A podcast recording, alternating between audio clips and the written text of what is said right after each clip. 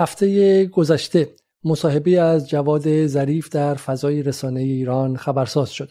در این مصاحبه ظریف روند فعلی مذاکرات هسته‌ای و رویکرد علی باقری را به صورت تلویحی نقد کرد. در کنار آن وبسایت فارس اظهاراتی از ظریف منتشر کرد که در آن ظریف به صورت واضح‌تری روند فعلی مذاکرات را نقد کرده بود. در این به شکلی متن دوم رؤوس نقد ظریف در چهار محور اصلی خلاصه شده بود. یکی اینکه در سیاست بین‌الملل تضمین وجود ندارد. دوم اینکه و, و تضمین خواهی که در حال حاضر علی باقری کنی به دنبال آن است نوعی سرکار گذاشتن خود و مردم است. دوم اینکه در زمان ظریف و در سالهای ترامپ ایران توانسته بود که بازی شماتت را در سطح بین‌المللی ببرد، اما امروز با آغاز غنیسازی و با این ادعا که گفته می شود ایران اراده کافی برای مذاکره ندارد، عملا ایران بازی شماتت را در سطح بین‌الملل باخته. سوم اینکه برجام زندانی انتخابات بود و تندروهای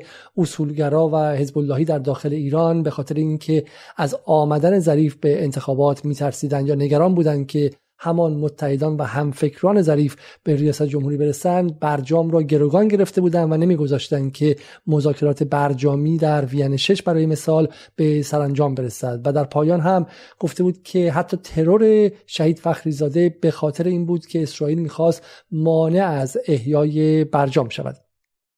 امشب در جدال به همراه یوسف عزیزی که از همراهان جدال در برنامه‌های متعدد بوده و با او پرونده بازخوانی برجام را در پنج شماره انجام دادیم، به جزئیات اظهارات جواد ظریف میپردازیم و با واکاوی و تحلیل و موشکافی این اظهارات میپرسیم که آیا ظریف از تجربه تاریخی برجام که آیت الله خامنه‌ای آن را خسارت محض خواند آیا درسی گرفته یا همچنان بر عقاید و چارچوب نظری و فکری ایدالیستی خود در نظم بین‌الملل برقرار و مصمم و مصر است.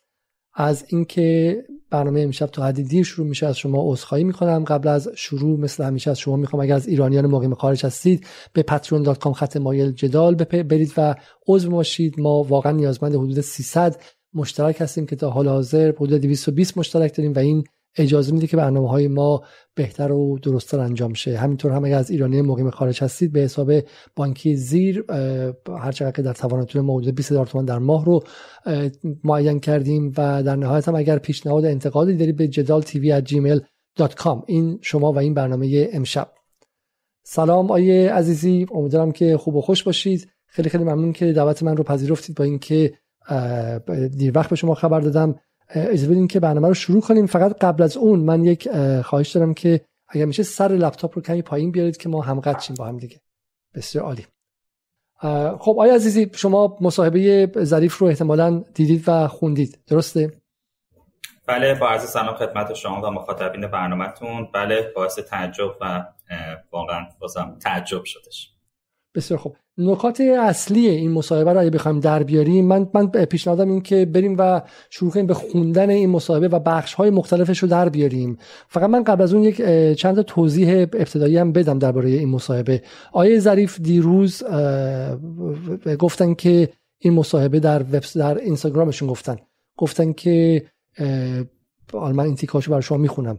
میگه در چند روز گذشته یک خبرگزاری به روش همیشگی خود در بی‌توجهی به اصول ابتدایی اخلاق حرفه‌ای دزدانه بخش‌های تخلیه شده از یک گفتگوی دو ساعته دانشگاهی و غیر خبری با جمعی از اساتید و دانشجویان دست یافته و آن را به شکلی گزینشی تعریف شده و خارج از موضوع بحث منتشر کرده و سپس خود و همراهانش برای متن دزدانه دستکاری شده حاشیه‌نگاری کرده و با ببر کاغذی خود ساخته به جنگ و مناظره پرداختند.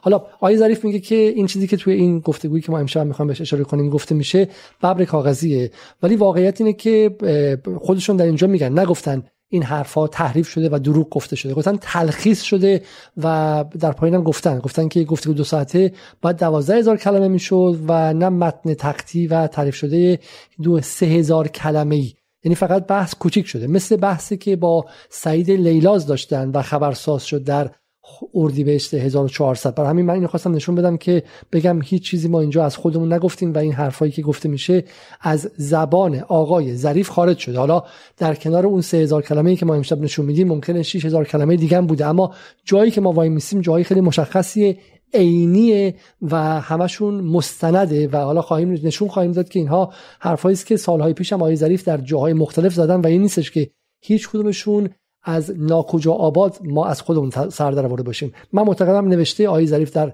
اینستاگرام فرار رو به جلو و بسیار نامنصفانه است. ایشون وزیر خارجه ایران بودن، مسئول مهمترین قرارداد تاریخ ایران بودن و باید بیان و رسما در فضای عمومی اظهار نظر کنن و از به شکلی تاریخ خودشون دفاع کنن، نه اینکه در یک پست به بقیه توهین کنن که با ببر کاغذی مبارزه کردی و غیره. حالا به مصاحبه میرسیم و بعد هم باز برمیگردیم به این نگاه میکنیم. خب اولین نکته خیلی خیلی مهمی که در اینجا هست من برای شما هم اینجا نشون میدم. ظریف در بخشی دیگری از این نشست به این سوال که آیا در شرایط بین‌المللی هیچ قراردادی با تضمین وجود دارد پاسخ منفی میدهد و میگوید هر کس به شما گفت وجود دارد دروغ گفته. وزیر امور خارجه سابق کشورمان در حالی امروز معتقد است که در شراب، این حرفی که فارس اضافه کرده به کنار، و به اظهارات برخی کارشناسان و مسئولان فعلی هم انتقاد می‌کند. منظورش علی باقری کنی و میگوید که برخی میگویند اگر کنگره آمریکا برجام را تصویب کرده بود تضمین بود، اما در روابط بین الملل من که نمیتوانستم دختر اوباما در ایران را گروگان نگه دارم که تعهداتشان را انجام بدهند. در روابط بین الملل بالاترین تضمین شورای امنیت است که آمریکا عضو دائم آن است. یا دیو... سوال میکنه میگه در روابط بین الملل بالاترین تضمین شورای امنیت است که آمریکا عضو دائم آن است، یا دیوان بین المللی دادگستری است، یا تصویب کنوانسیون یا قرارداد در کنگره. ما یک قرارداد داریم با آمریکا به نام عهدنامه مودت ایران و آمریکا در سال هزار و نهصد و پنجاه و پنج میلادی هم مصوبه سنای آمریکا رو دارد. هم مراجعه به دیوان بین‌المللی دادگستری و بارها هم به دیوان مراجعه کردیم و دیوان هم رأی داد. خب چه شد؟ اجرا شد. در نتیجه آمریکا از معاهده خارج شد. عین برجام. آیا سنای آمریکا آمد بگوید چرا خارج شدی؟ آیا خود دیوان بین‌المللی دادگستری آمد یک بیانیه بدهد؟ به عبارتی آقای ظریف میگه که اصلا در قرارداد بین‌المللی، در عصر بین‌المللی، در در نظم بین‌الملل تضمینی وجود نداره. خب برای همین شما چه حرفی که میزنید که تضمین کو؟ خب تضمین وجود نداره. در جهان همیشه همینه. ما قبلا هم قراردادهایی داشتیم که آمریکا بهش پایبند نبوده. آقای عزیزی بگذارید با همین شروع کنیم. نگاه شما به این حرف چیه؟ ببینید این بحثی که الان مطرح میشه در واقع دو تا نتیجه داره. دو تا میتونم بگم شاخه داره. یکی این که آیا این صحبت‌ها رو آقای ظریف و آقای روحانی بین سال‌های نود و دو تا نود و چهار که مذاکرات برجام انجام شد، هجده ماه بیست ماه فشرد مذاکرات بود، آیا همین رو به مردم گفته بودن؟ آیا همین حرف رو به مردم می‌زدن؟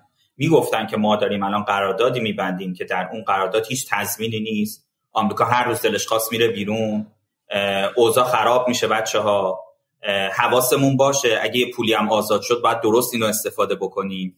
یا نه، داشتن وعده میدادن. گلابی برجام بود دیگه، گلابی برجام اینا رو که یادمونه قبول بریم میوه چینی بکنیم، آب و برق و محیط زیست و همه چیمون به برجام مربوط شده بود. این چه جوری بوده؟ تضمین بوده یا نبوده؟ اگه نیست واقعا در روابط بین‌الملل تضمین، حالا جالب اینو بدونید آقای علیزاده که کسی که میگه در روابط بین‌الملل تضمین نیست، اونایی که ایشون بحث دانشگاهی هم داره میکنه، کسانی هستند در اون اساتید روابط بین الملل و دانشجویان روابط بین الملل که معتقدن به نوواقع‌گرایی، به مکتب واقع‌گرایی، به ریالیزم. ایشون که بارها اومده گفته من دشمن ریالیزمم. ایشون تو مصاحبه، سه تا مصاحبه‌ای که آخر دوره ریاست وزارتش داشته، میگه من چه زمانی که دانشجو بودم، چه زمانی که تو سازمان ملل کار می‌کردم، چه زمانی که اومدم ایران استاد شدم، چه زمانی که الان وزیر خارجم، همیشه با مکتب ریالیزم، اسم اون دانشمندان و اساتید مکتب ریالیزم هم میبره، میگه من همیشه با اینا مخالفت کردم. خب چطور شما الان تازه رسیدی به نتیجه اونها؟ اگه با این دید ریالیزم وارد میشدی آیا برجام رو به مردم کشور تحمیل میکردی؟ هرچند که حالا میگیم مثلا درس نگرفته ایشون، حالا در مورد اینکه ایشون اصلا درسی از برجام نگرفته و فرار میکنه از اینکه اصلا بفهمیم این کلمه درس گرفتن و تجربه کسب کردن رو بگیم، رو این رو بعداً بهش میرسیم. اما یه نکته دیگه پیش میاد آقای علیزاده، شاخه دوم اینه که ایشون به مردم گفته بود تضمین داره این قضیه. ایشون در شورای راهبردی روابط خارجی اونجا صریحاً میگه میگه آمریکا نمیتونه، من به شما قول میدم که این حقوق بین الملل جلوی آمریکا رو میگیره. اگر آمریکا بیرون بره کسی به حرفش گوش نمیده. پس نما کنید، هم آقای ظریف اون موقع تضمین میداده، به مردم قول میداده، شورای راهبردی روابط خارجی، ایشون جلوی آقای خرازی وایساده که دبیر شورا، مسئول شورا، معاون، حالا میتونیم بگیم یکی از نزدیکترین افراد با آقای خامنه‌ای بوده، جلوی اساتید دانشگاه وایساده صحبت میکنه. حالا من مطمئنم شما فیلم جلسه رو دارید که بخواید بذارید بخشی از جلسه رو. ایشون اونجا داره به همه این تضمین رو میده. میگه منی که سابقه سازمان ملل دارم، چهل ساله استخون خورد کردم، به شما قول میدم که ترامپ نمیتونه خارج بشه. رئیس جمهور بعدی آمریکا نمیتونه خارج بشن. پس تو داری میگی تضمین وجود داره. چی شده که الان میگی تضمین وجود نداره؟ پس دو تا شاخه شد. حالا اگه مطلبی دارید بذارید تا بعد بیشتر در مورد ادامه حرف ظریف رو در این متن اخیراً منتشر شده بخونیم. میگه ظریف در ادامه مجدداً تکرار میکند که در روابط بین الملل تضمین وجود ندارد و ادامه میدهد اگر دنبال تضمین رفتید سر کار هستید. تضمین در روابط بین الملل این است که در زمینی بازی کنید که خودتان در آن مزیت ببرید، در زمینی که دشمن مزیت میبرد بازی کنید. این تضمین در روابط بین الملل است، یعنی برد برد. تضمین در روابط بین الملل این است که شما روایتی بسازید که برای طرف تخطی را هزینه‌زا کند. کاری کنید که علیه ترامپ صد و ده رای جمع شود، نه اینکه شما را ببرد آنجا بر ضد شما قطعنامه صادر کند. به نظر من ما موظفیم در مقام روزنامه‌نگار و تحلیلگر واقعا تیکه تیکه این حرفا رو باز کنیم و بخونیم. و برام برای هم میگم که اصلا ظریف و عبداللهیان و باقری کنی رو همه رو بذارین کنار، جمهوری اسلامی و پهلوی و قاجار هم بذارین کنار، در جدال تمام حکومت‌ها، جناح‌ها، همه رو بذارین کنار، بیاین به ایران از منظر منافع ایران و فکر کنید که فردی که در مقام نوشتن مهمترین قرارداد دویست سال گذشته ایران بوده در عرض چهار سال دو تا موضع میگیره کاملا متفاوت. آیه ظریف اینجا چه چیزی داره میگه؟ داره همون که آیه عزیزی گفت، داره موضع نوریالیستی یا نوواقع‌گرایی میگیره که آقا هر کی زور داره در عصر برمله، البته به اون شکل دقیقاً نوواقع‌گرایی نیست، چون ادعاش اینه که اگه اون آمریکایی‌ها مزیت می‌بردن اون رو پاره نمی‌کردن. برای همین در واقع میگه اگه ما بوئینگ می‌خریدیم ازشون و سرمایه‌گذاری آمریکایی میومد و مزیت می‌برد این اتفاق نمی‌افتاد. اما نگاه کنیم که درست شش هفت سال پیش، درست هزار و سیصد و نود و چهار، هفت سال پیش آقای ظریف چه گفت؟ الان آمریکا می‌خواد بیا تحریمی رو رئیس جمهور بعدی به قول اون آقای ریچ... چیه تام کاتن که رفیق ما شده بس که با هم دیگه روی توییتر پیام رد و بدل کردیم، with a stroke of a pen، با یک امضا برگردونه. خب برگردونه کی تو دنیا اجرا میکنه؟ اینکه آمریکا بیاد with a stroke of a pen یه کاری بکنه، هر وقت که ریچارد، ببینید تام کاتن که اینو گفت، من که جوابشو دادم همه واسش زیر توییتر خودش نوشتن پولتو برو از هاروارد پس بگیر، خوب حقوق یاد ندادم. یعنی واقعیت امریله، بالاخره قاعده داره، نمی... نمیتونه این کارو بکنه. آقای دکتر ایزدی من به شما نمیتونه این کارو بکنه.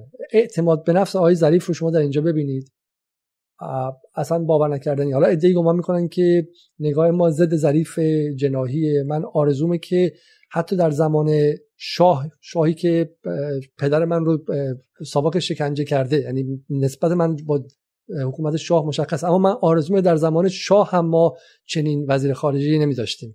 و اینکه حق ایران حق ایرانه، فارغ از اینکه کدوم حکومت بر سر کاره.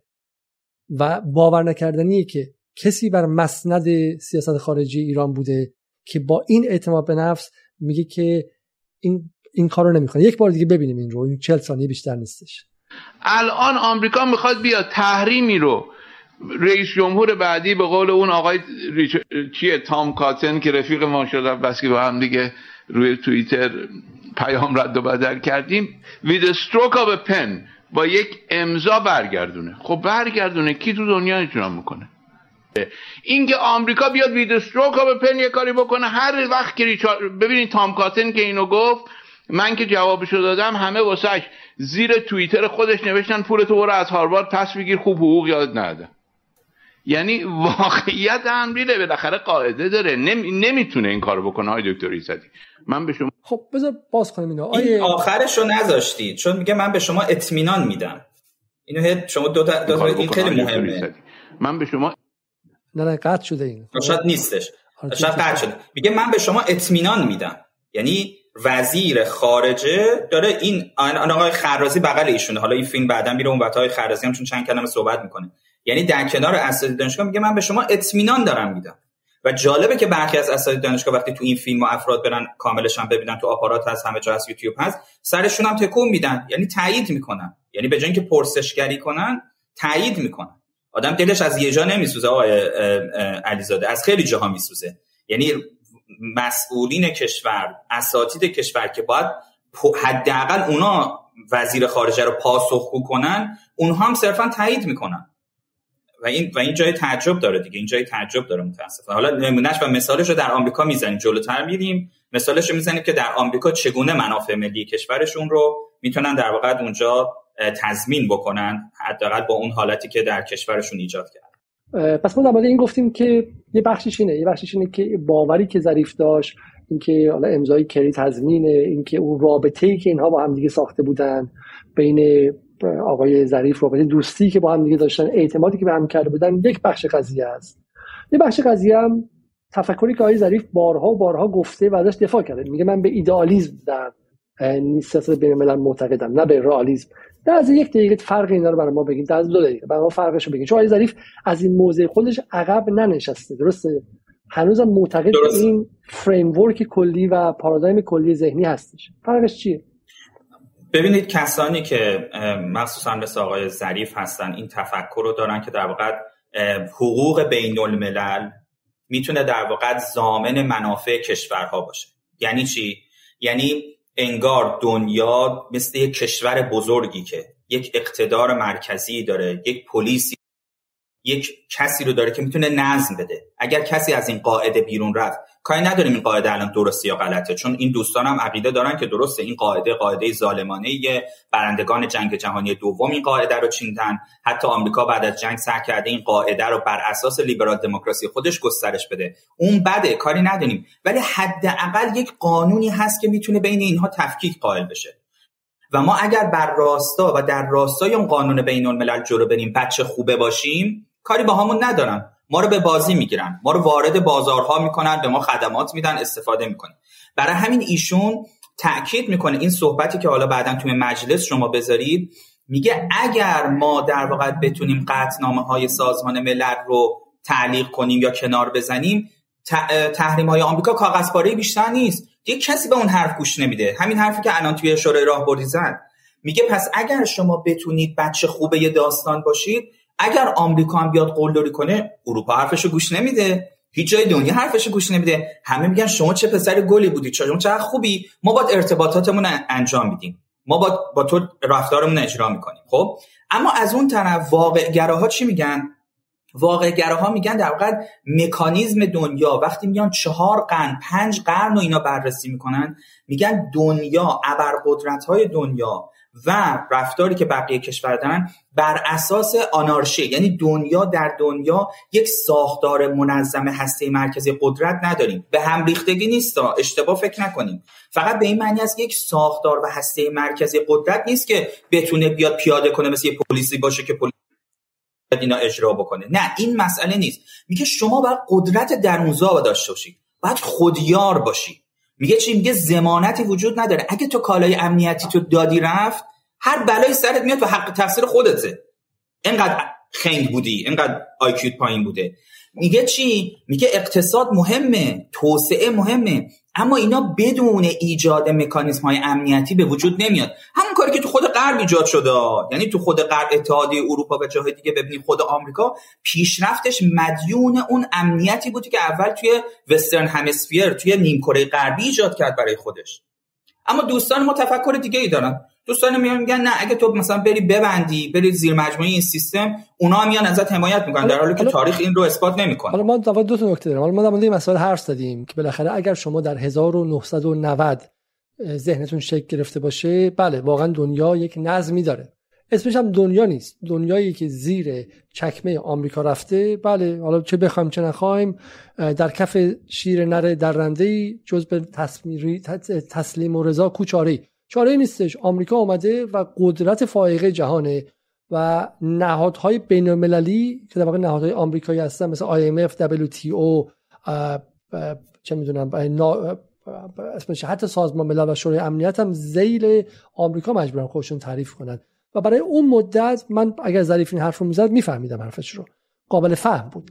قضیه‌ای که این اتفاق در حال عوض شدنه و ظریف خودش هم دیده در حال عوض شدنه. به چه معنی؟ اینکه تجربه برجام رو ظریف خودش شاهدش بوده. ما همه حرفمون اینه اینه که ظریف با پول مردم ایران رفته درس خونده، با پول چه میدونم خودش نرفته. بالاخره این آدم سربازیش رو در سازمان ملل بوده، آوردنش گفتن که شازده حالا که رفتی و درس خوندی وقتی بچهای مردم کشته میشدن بیا و رئیس اسمش چه به شکلی سفیر ایران تو سازمان ملل شو، بعدم سفیر ایران اونجا شو، بعدم سخنگوی ایران توی سعدآباد مذاکرات سعدآباد شو، بعدم بیا وزیر خارجه شو. بسیار خوب. آیه ظریف که مطالب خودش که نبوده که، وزیر خارجه شده، رفته یک قرارداد انجام داده که هزار میلیارد دلار به گفته طرفدارای خودش، به گفته خودش گفته دو تریلیون دلار هم گفته، به گفته خودش گفته هزار میلیارد ما میخوایم غرامت بگیریم از آمریکا. همین الان شب به شب توی کلاب هاوس آقای نامور حقیقی و غیره از هزار میلیارد و چرتکی دست میگیرن و میگن خروج ترامپ از برجام و شکست برجام و برنگشتن به برجام این هزینه رو داره. خب این هزار میلیارد اتفاق افتاده. سوالی که ما امشب داریم اینه که بالاخره با این هزار میلیارد آیا آقای ظریف درسی گرفته یا اینکه نه برگشته هنوز همون جای قبلی. ببینیم خیلی جالبه که الان در خیابان‌های شهر که بری زنان خانه‌دار، آدم‌هایی که به سیاست خارجی کاری ندارن، همشون فهمیدن که آمریکا قابل اعتماد نیست و این نظم آمریکایی قابل اعتماد نیست. ممکن الان قرارداد بزنه، فردا صبح قرارداد ببنده، ولی ظریف همچنان ذهنش رو ببینید کجا وایساده. امشب ما می‌خوام در مورد این صحبت کنیم، اینکه با هزار میلیارد دلار پول من و شما آیا ظریف حداقل به عنوان یکی از نمایندگان جمهوری اسلامی حداقل یک درس گرفته یا اینکه درس نگرفته. این طرح کاد، این آموزشی هم که انجام داده بیفایده بوده، فقط پول از بین رفته. مثل اینکه شما بچه‌تو بذاری گرونترین دانشگاه تاریخ، دانشگاه هزار میلیارد دلاری، شهریش هزار میلیارد دلاره، بعد بیای ببینی اصلا بچه همون حرفی میزنه که روز قبل از رفتن دانشگاه و مدرسه میزده. خب پدر جون اصلا این مدرسه رو نمیرفتی تو، این درس تاریخ تو اصلا انگار نه انگار. ظریف حرفایی میزنه که قبل از به شکلی قبل از اون میزد. حالا برگردیم به این قضیه. اول از همه ببینیم ظریف در مجلس چه گفته. یا حرف بیخود میزنن. من به شما اطمینان میدم که زمانی که تحریم های شورای امنیت فرو بریزد تمام تحریم های دیگه آمریکا جز تکه پاره ای از کاغذ نخواهد جز تکه پاره ای از کاغذ نخواهد.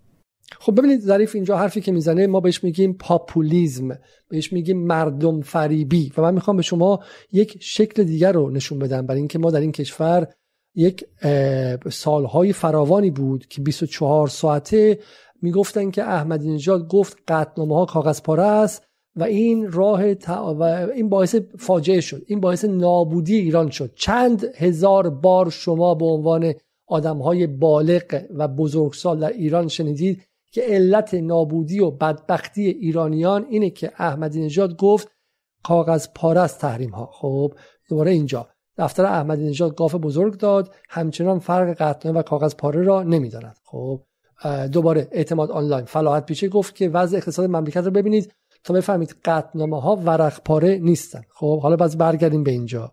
برگردیم به اینجا. آمریکایی‌ها حرف بیخود میزنن. من به شما اطمینان میدم که زمانی که تحریم‌های شورای امنیت فرو بریزد تمام تحریم‌های دیگه آمریکا جز تکه پاره‌ای از کاغذ نخواهد جز تکه پاره‌ای از کاغذ نخواهد. حالا ما که اینجا یه دونه دستگاه قراضه داریم، مثلا لپتاپ من تازه است و خیلی هم دوست داشتنیه، با کلی زحمت گرفتم و ولی ولی من موندم چرا صداوسیما رو نشون نمیده؟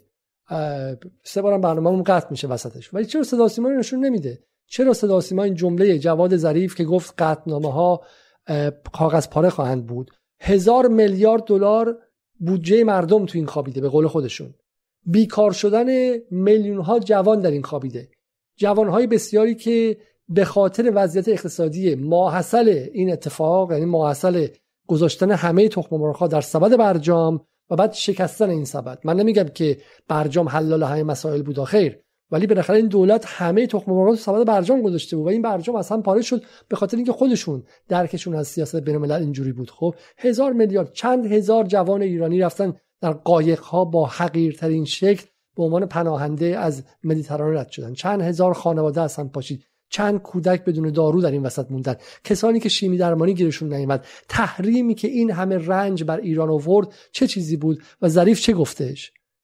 حرف بی خود میزنن. من به شما اطمینان میدم که زمانی که تحریم های شورای امنیت فرو بریزد، تمام تحریم های دیگه آمریکا جز تکه پاره ای از کاغذ نخواهد جز تکه پاره ای از کاغذ نخواهد.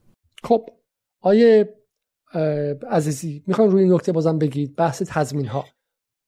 بله، یه دو تا نکته بگیم، بعد اون مطلبی که از داشتید میخوندید در مورد که مکانیزم ماشه رو بعد ایشون تضمین میدونه، اون جالبه، بعد برگردیم ببینیم. من یه نکته کوچیک بگم. ببینید، من قبلا هم تو برنامه بازخوانی برجام گفتم، متاسفانه سیاست ایران رو، حالا چه این آقایونی که مثلا آقای احمدی‌نژاد یا اون گروهی‌ها رو مثلا میگن زبان انگلیسی بلد نیستن، بی سواد، اینا، چه خود این آقایونی که مثلا پی اچ دی دارن، واقعا سیاست ایران رو با بازی‌های بچگانه اینا قاطی گرفتن.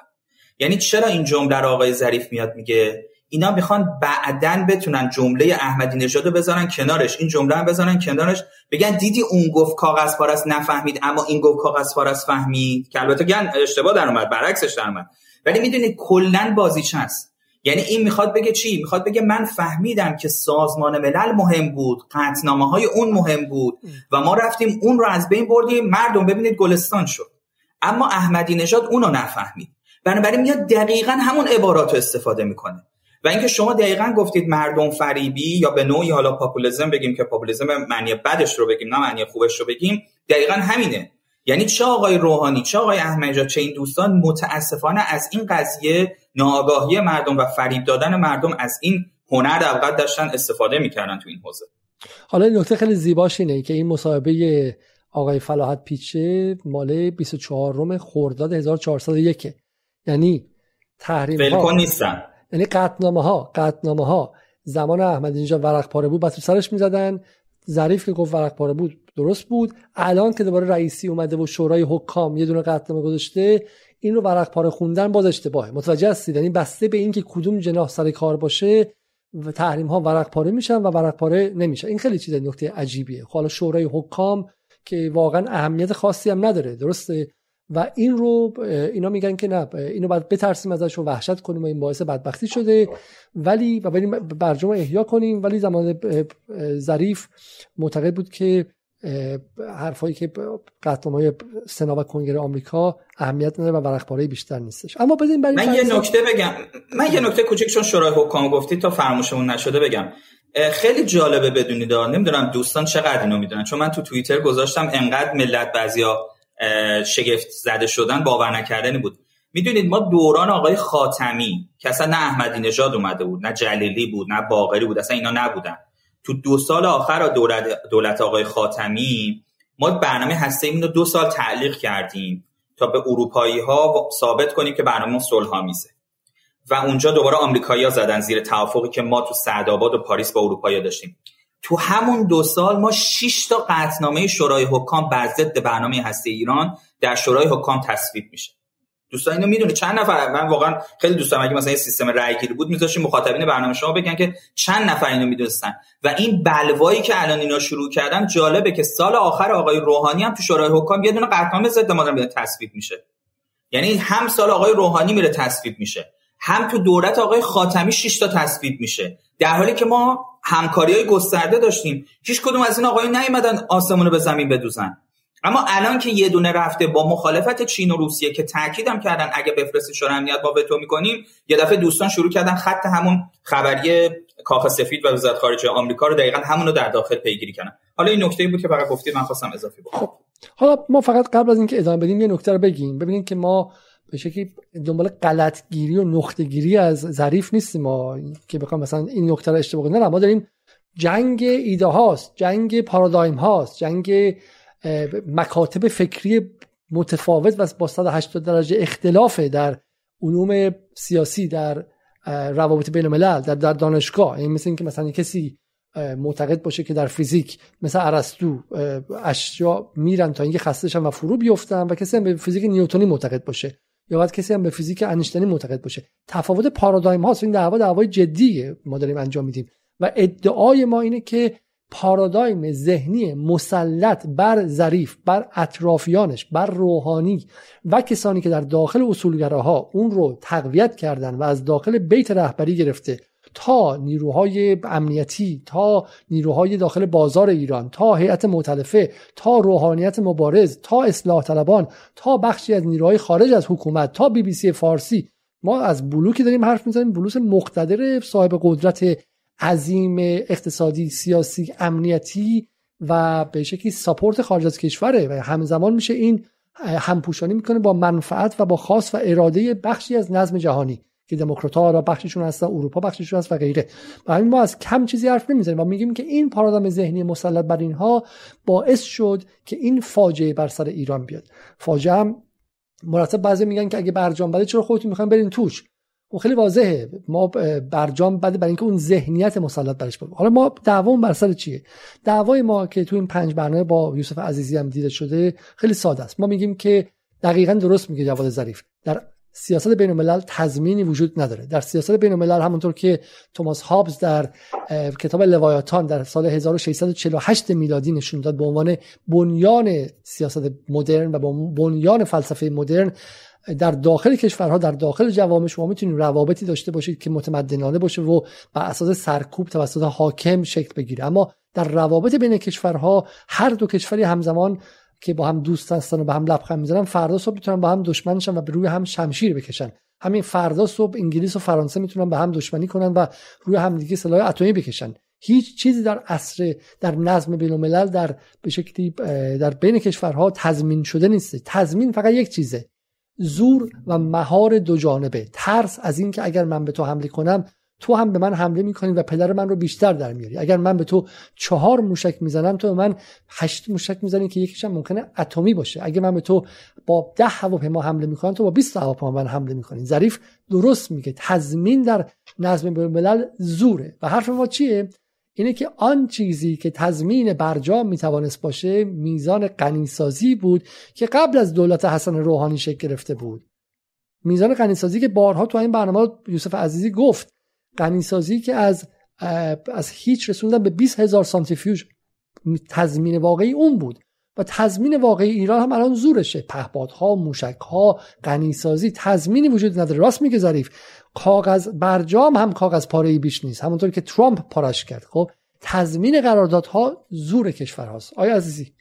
بله، من فکر میکنم اصل مطلب رو شما گفتید. در واقع تضمین حقوقی نیست. البته خیلی از دوستان این صحبت رو مطرح میکنن که وعده‌ای که آقای روحانی و آقای ظریف داده بودن وعده انتفاع اقتصادی بود و این رو نمیشه واقعا فراموش کرد. یعنی کل سیستمی که چه زمان انتخابات سال نود و دو شعارهای انتخاباتی اومد، چه در طول اون مسیر دو سال بود، این بود که آقا ما داریم میریم مذاکره میکنیم، بخشی از این کالای امنیتی رو میدیم بره، بخشی از این تکنولوژی که بچهای خودمون پیدا کردن رو میدیم میده، نظارت‌های گسترده رو قبول میکنیم که گفتیم کشورهای شکست خورده در جنگ هم این میزان نظارت رو قبول نکرده بودن. ما داریم همه این کارا میکنیم برای چی؟ برای انتفاع اقتصادی دیگه. یعنی دیگه این ساده ترین مطلب قضیه بود.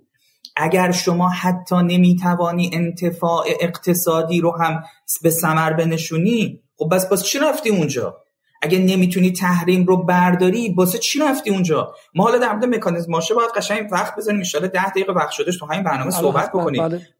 بله ولی ولی جالبه که الان چه تو همین فایلی که حالا ادامه هست صحبت آقای ظریف، چه دوستان آقای ظریف که حالا اونها رو نشون میدیم، صریحا دارن میگن میگن آقا اصلا هدف برجام تحریم نبود، برداشتن تحریم. هدف برجام انتفاع اقتصادی نبودش. هدف برجام این بود که فضا عوض شه. فضا رو ما می‌خواستیم عوض کنیم. حالا اگه فضا عوض می‌شد امکان داشت مثلا یه منفعت اقتصادی هم می‌رسید. این حرف یعنی چی؟ شما زیر یک بار حقوقی برای نسل‌های آینده مملکت رفتید که فضا رو عوض کنید؟ اصلا خیلی عجیبه. یعنی یه نکته‌ای که ما با این آقایون برجامیون داریم اینه که به جای اینکه بیان بگن مثلا ما اینجا اشتباه کردیم، ملت اگه این کارو کنیم بهتر میشه، نمیگیم ضد برجاما، میگیم مثلا حواسمون باشه اگه احیای برجام شه این ممکنه کوتاه مدت باشه، باید چیکار کنیم، باید مثلا حواسمون باشه. به جای اینکه بیان اینا رو بگن، مدام در اون اهداف اولیه‌شون تغییر ایجاد میکنن. مدام در مسائلی که هست تغییر ایجاد میکنن. برای همین من نکته آخر رو بگم، این که میبینید احیای برجام یه مقداری با مشکل برخورده و توقعات بیجای آمریکاست که ایران حق داره داره در موقعش سوال میکنه، و اینکه ایران میگه آقا قرار بود من انتفاع اقتصادی ببرم. اگه قرار نیست انتفاع اقتصادی ببرم، چرا باید دوباره بیام زیر بار این همه مسئولیت و این همه نظارت و این همه در واقع تکنولوژی که به دست آوردم بدم بیرون؟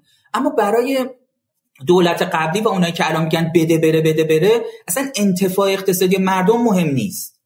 یه حالتی که حالا حرف چیزیش زشت دادم بزنید، یه حالتی که آره حالا شروع کنیم، بریم اعتماد رو ایجاد بکنیم، بریم دست بدیم بهشون. بهش میگه خب این چی قراره بشه؟ یه سال دیگه قراره چی میشه؟ میگه مهم نیست، فعلا بریم تو ببینیم حالا چه اتفاقی میفته.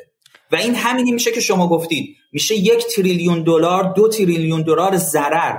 به جای اینکه بیای ماشین حساب بگیری دست روزانه حساب کنی، تو کافی این بازه حساب کردن تو به جای امروز فردا بکنی پنج سال، میبینی تو پنج سال داری ضرر میکنی، سود نمیکنی.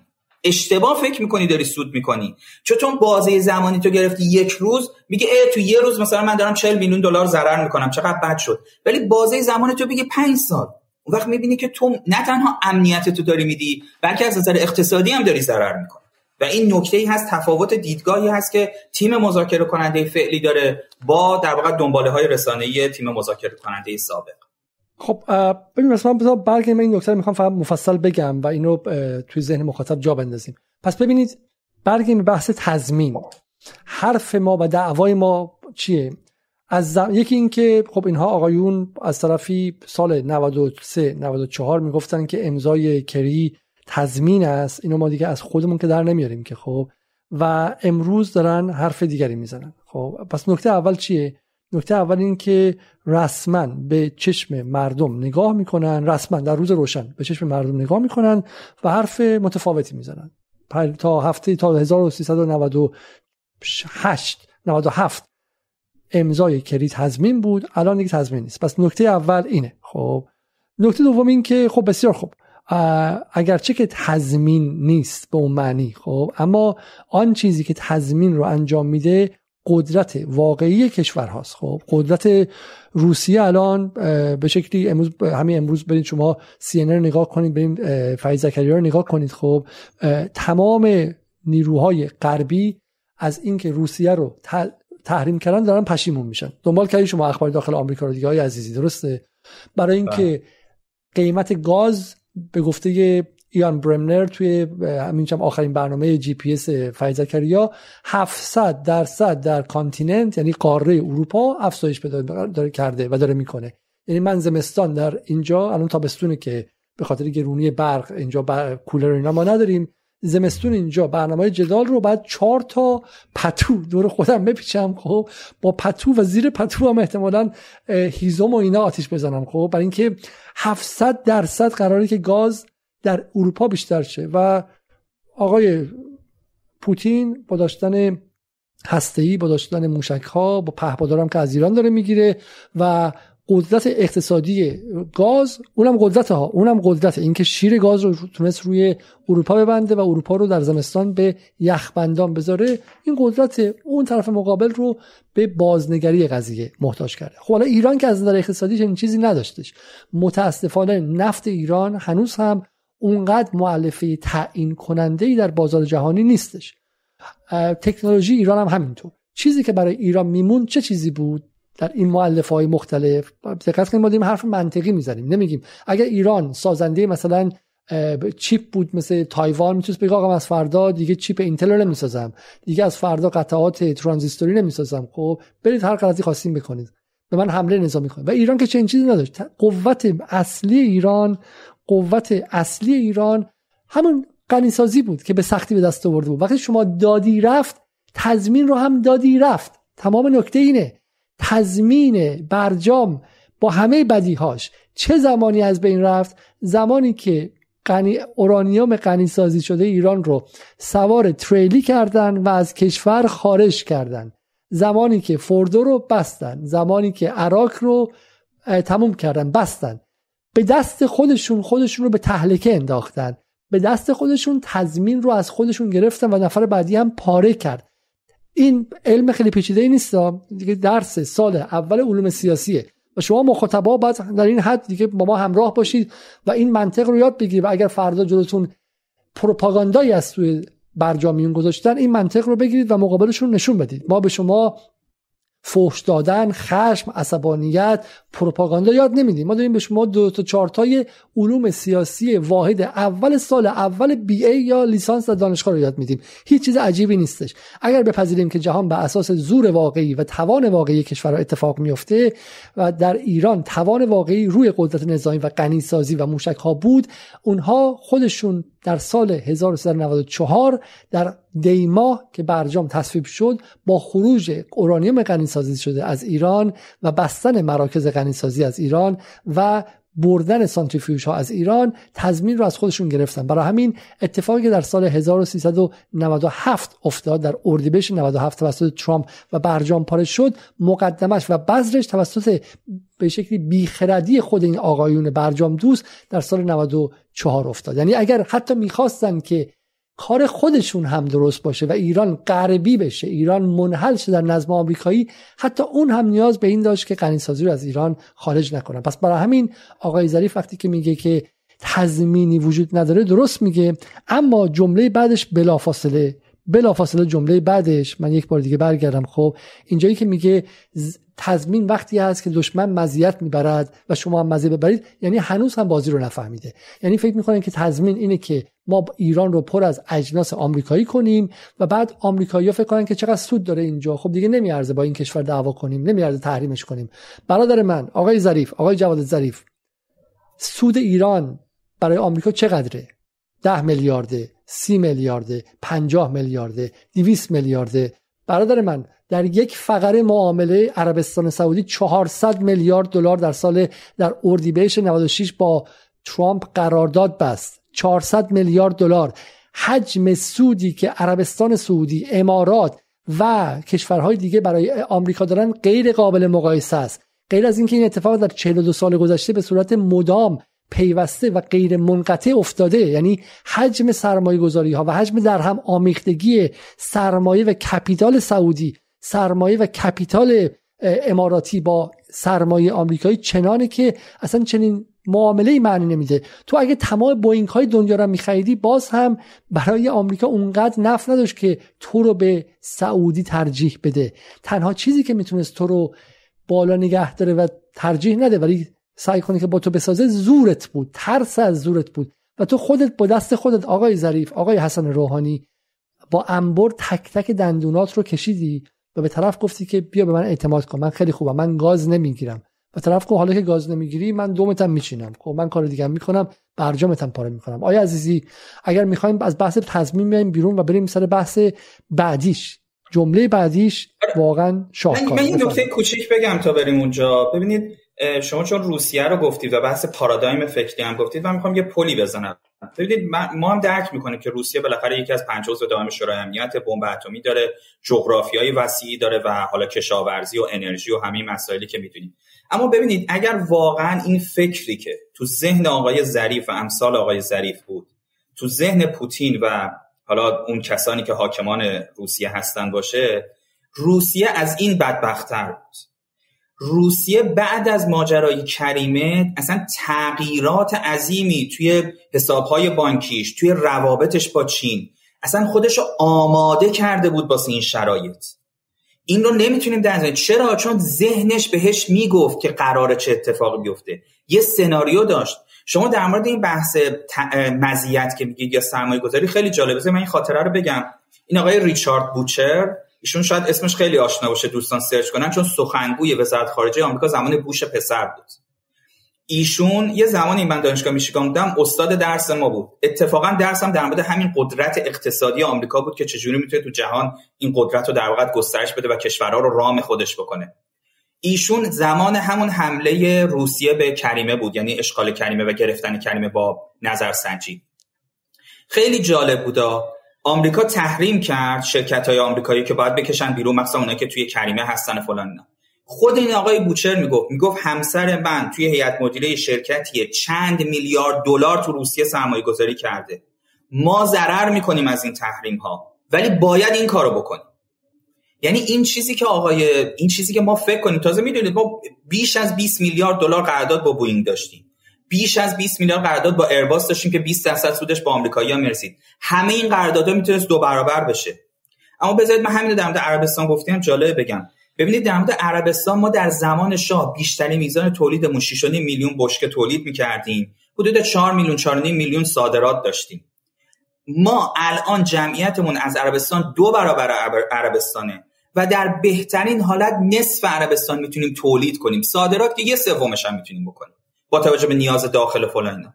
یعنی ببینید این دوستان هر جوری که میخوان فکر کنن، میخوان ما رو اصلا یه گاو شیرده کنن، میخوان اصلا ما برگردیم به دورانی که نفت بفروشیم، به اون غذا بدن بخوریم، بنز بهمون بدن سوار شیم. آقا ما نمیتونیم، چون ما جمعیتمون بیشتر از عربستانه، ما سیستم سیاسیمون با عربستان، مردممون با اونها فرق میکنن، ما صادراتمون از اون کمتره، جمعیتمون بیشتره. یعنی این آقایون فکر نمی‌کنن که مزیت‌های ایران اتفاقاً تو منطقه است. شما می‌دونید بعد از برجام هسته‌ای می‌خواستن برجام منطقه‌ای هم بدن، در همون که صریحاً گفتن. اتفاقاً اونجا بود که دیگه سردار سلیمانی و بعضی از آقایونی که قبلاً حالا یا سکوت بود یا همراهی اومدن جلوشون وایسادن، گفتن آقا تو دیگه داری همه رو میدی دیگه، یعنی کاملا ما رو داری دست بسته می‌کنی، می‌ذاری جلوی نفر بعدی، حالا چه ترامپ باشه، چه صدام باشه، چه بن سلمان باشه، چه هر کس دیگه‌ای باشه. یعنی این نکات این نکاتو من امیدوارم و مطمئنم که حالا همراهان شما مخاطبین برنامه این این نکاتو میتونن به هم دیگه متصل کنن و درک بکنن که شرایط چجوری بودش و شرایط چگونه هستش. خب بیایم سر نکته بعدی. ظریف جمله عجیب باور نکردنی میگه. یعنی من اگر تو ایران، ظریف که وزیر خارجه ایرانه، اگر یه استاد معمولی، یعنی اگه مثلا زیبا کلام هم اینو بگه، من سرمو به دیوار حداقل یک بار میکوبم. میگه اتفاقاً بزرگترین تضمین برجام همان اسنپبک است، یعنی هر دو طرف میتوانند به شرایط قبل از برجام برگردند. یعنی تو تخطی کردی، من برمیگردم، من تخطی کردم، تو برگرد. برای همین است که امروز ما زمانی که دولت را تحویل دادیم، وضع هسته‌ای ما در سپتامبر دو هزار و بیست و یک بهتر از سپتامبر دو هزار و سیزده است. خب این یک مقدار ثقیله، یک مقدار فنیه و ظریف پشت این زبان فنی یا به قول انگلیسی ها جارگون مخفی شده و داره حرفی میزنه که به ما پنج دقیقه وقت بدید تا به شما بگیم معنیش دقیقاً چیست. آیه عزیزی شما شروع میکنید یا من شروع کنم؟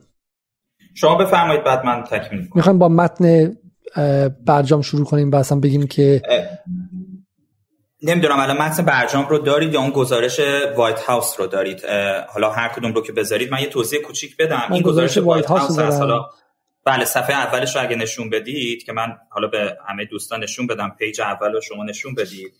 در واقع یک گزارش مکتوبی آقای اوباما وقتی که می‌خواستی که وایت هاوس و کاخ سفید رو ترک بکنه، یک گزارش مثلا حدود شاید صد و پنجاه صفحه پی دی اف هست که نظر تمام وزرا، حالا جلو میریم می‌بینید وزیر خزانه داری، وزیر خارجه، وزیر بانک مرکزی، هم یعنی مسئول بانک، همه در مورد این مسئله جی سی پی آی اومدن صحبت کردن. اگر همین صفحه فکر میکنم هشتش هست بریم، در مورد اسنپبک صحبت میکنه. ببینید توی متن برجام برای این قضیه دیسپیوت رزولوشن، یعنی برای اینکه اگه هر طرفی اومد گفتش من مشکل دارم، طرف مقابل تعهد انجام نمیده، دو تا بند مهم داریم، خیلی هم تکرار میشه، بند سی و شش، بند سی و هفت. بند سی و شش ممکنه حرف آقای ظریف توش درست باشه، یعنی هر طرفی که تعهداشو چیز کرد طرف مقابل میتونه کاهش بده، به همون میزان کاهش بده. اما بند سی و هفت یه چیز فاجعه است، یعنی ما در مورد اون صحبت میکنیم که اصلا اینجا تو اندیشکده آمریکایی مسخرمون دارن میکنن، ایران رو مسخره میکنن، میگن این که استادتون بود، بهترینتون فرستاده اینجا، ما سرش رو شیره مالیدیم دیگه، بقیه‌تون چی هستیم؟ نمیدونن که خب ساختارهای سیاسی ایران اجازه پاسخگویی نمیداد. اگه رو این بحث در واقع هایلایتی بیایم زوم بکنیم، اینجا دقیقاً داره چی میگه؟ میگه این قطعنامه بیست و دو سی و یک که خیلی روش مانور میدن بعد از برجام اومد و برجام ذیل این بود، جی سی پی آی ذیل این بود، این اومده تمام اون شش قطعنامه قبلی رو آورده درون خودش. خب و این قطعنامه ها از بین نرفته، لغو نشده، برای ده سال اینا تعلیق شده، یعنی تحریم های سازمان ملل بر ضد ایران تعلیق شده، ساختار تحریم های سازمان ملل هنوز مونده، پا برجا مونده. خب این نکته هستی. نکته بعدی چیه؟ میگه اگه ایران تخطی کرد به سرعت در عرض یک مکانیزم شصت روزه که حالا جلو تحت توضیح داده میشه، ایران چی میشه؟ تمام اون تحریما برمیگرده رو سر ایران. خب این نکته رو داشته باشین. حالا جالبی مسئله اینه، این که میگیم توی بند سی و هفت برجام اینه، میگه اگه ایران داره، کلمش هم داره، ای کاش اصلا ایران رو نمی آورد، میگه فقط آمریکا. میگه اگر ایران هم اعتراض کرد، تو اومدی رفتی اعتراض کردی، گفتی آقای ترامپ آمریکا به تعهدش عمل نمیکنه، میدونید آخرش چی میشه؟ تحریما رو سر ایران برمیگرده. خنده‌دار مثلا مثلا مثلا باور نکردنیه. یعنی آمریکا از شما اعتراض کنه کاری نداره، میگیم قبول. حالا البته در اون صحبت میکنیم چه چجور حق وتو رو گرفته آمریکا، چه زرنگی کرده آمریکا، اصلا اونو کاری ندونیم. میگه ایران بره بگه آقا من دارم کارامو میکنم، آمریکا به تعهدش عمل نمیکنه، میگه خب تحریما برمیگرده رو سر تو. اصلا باور نکردنی همچین چیزی، واقعا باور نکرده. بذار این بخونیم. میگه چون واقعا این چیزی که دولت آمریکا به سنا و کنگره داده در مورد معنی برجام، درسته؟ میگه که اون یو ان Security Council Resolution، قطعنامه‌هایی که در شورای امنیت تصویب شد و افتخار حسن روحانی و افتخار جواد ظریف این بود که ما اگرچه برای شما تحریمی بر نداشتیم، اگرچه وضع اقتصادیتون بهتر نشد، اگرچه از بهترین دانشگاه‌های ایران با لیسانس میایم بیرون، ولی همتون بیکار هستید و خونه نمیتونید بخرید و وضع اقتصادیتون بهتر نیستش و چن پاسپورتتون با ارزش‌تر نشده، ولی ما این قطعنامه‌ها رو از بین بردیم. حالا ادعاشون هم اینه که این قطعنامه‌ها به شکلی سایه جنگ بر سر ایران بود. بسیار خب، حالا ما اصلا میگیم شما درست میگید. خب ولی اینا ببینید دقیقاً چی میگن. میگه که اون قطعنامه‌ها که در مورد ایران بوده از بین نرفته، ریپلیس شده. خب ریپلیس، جایگزین شده با یک دونه قطعنامه شورای امنیت که ده سال طول خواهد کشید. برای ده اولین ده سال قرارداد برجام، یعنی بین سال دو هزار و پانزده تا سال دو هزار و بیست و پنج، این سال نود و چهار تا سال دو هزار و سال هزار و چهارصد و چهار، ما میتونیم اسنپ بک کنیم، برگردیم به مالتی لترال سانکشنز، به تحریم های چندگانه که در حال اگه, اگه ایران قرارداد رو وایولیت کنه و به شکلی نقض کنه. یک بازگشتنی که دقت کنید روسیه و چین هم نمیتونن وتوش کنن، چون آمریکایی‌ها نوشتن اینا دیگه، میدونن که اروپایی‌ها باشون همدستن. آمریکایی‌ها که توهم ندارن، که سنا و کنگره توهم نداره که مثلا اروپا جلوش بیسته، که در خواب و خیال ظریفه که فکر می‌کرد که اروپا مثلا ممکنه مقابل آمریکا بیسته.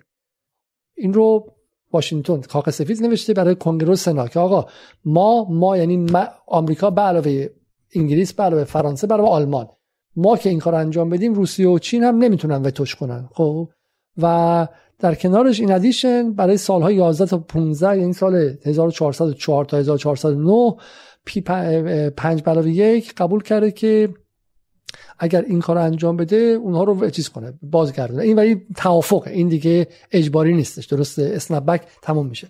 خب این رو شما بخونید، برگردیم سر صفحه پانزده، درسته؟ بله بله، صفحه پانزده. من یه توضیح تا شما این سفر زوم میکنید هایلایتشو بگم.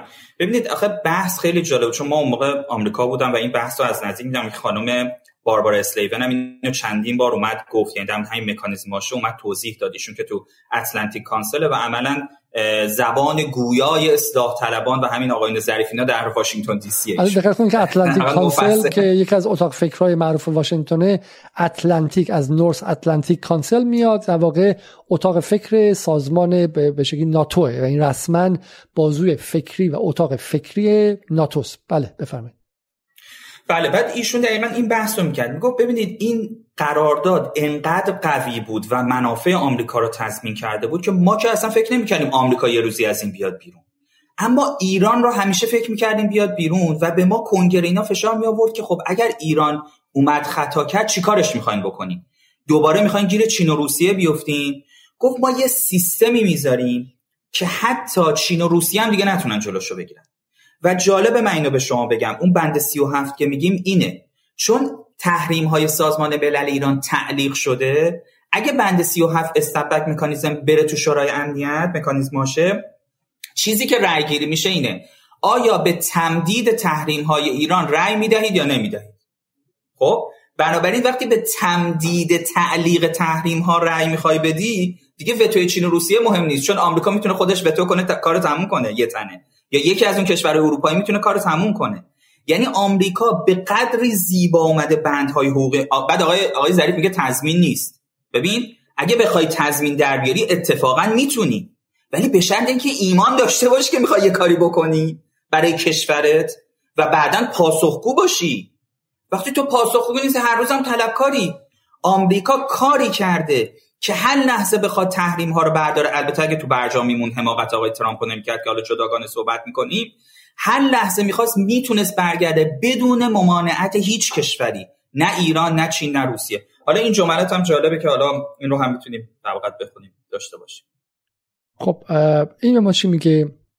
میگه اگر ایران دسترسی آژانس رو به جاهای مشکوک، به نقاط مشکوک قطع کنه، یک پروویژن خاصی در برجام، یک راه حل خیلی خاصی در اونجا تعبیه شده که باعث میشه که بلافاصله مکانیزم و سازوکار دیسپیوت رزولوشن رو یا حل اختلاف رو فعال میکنه.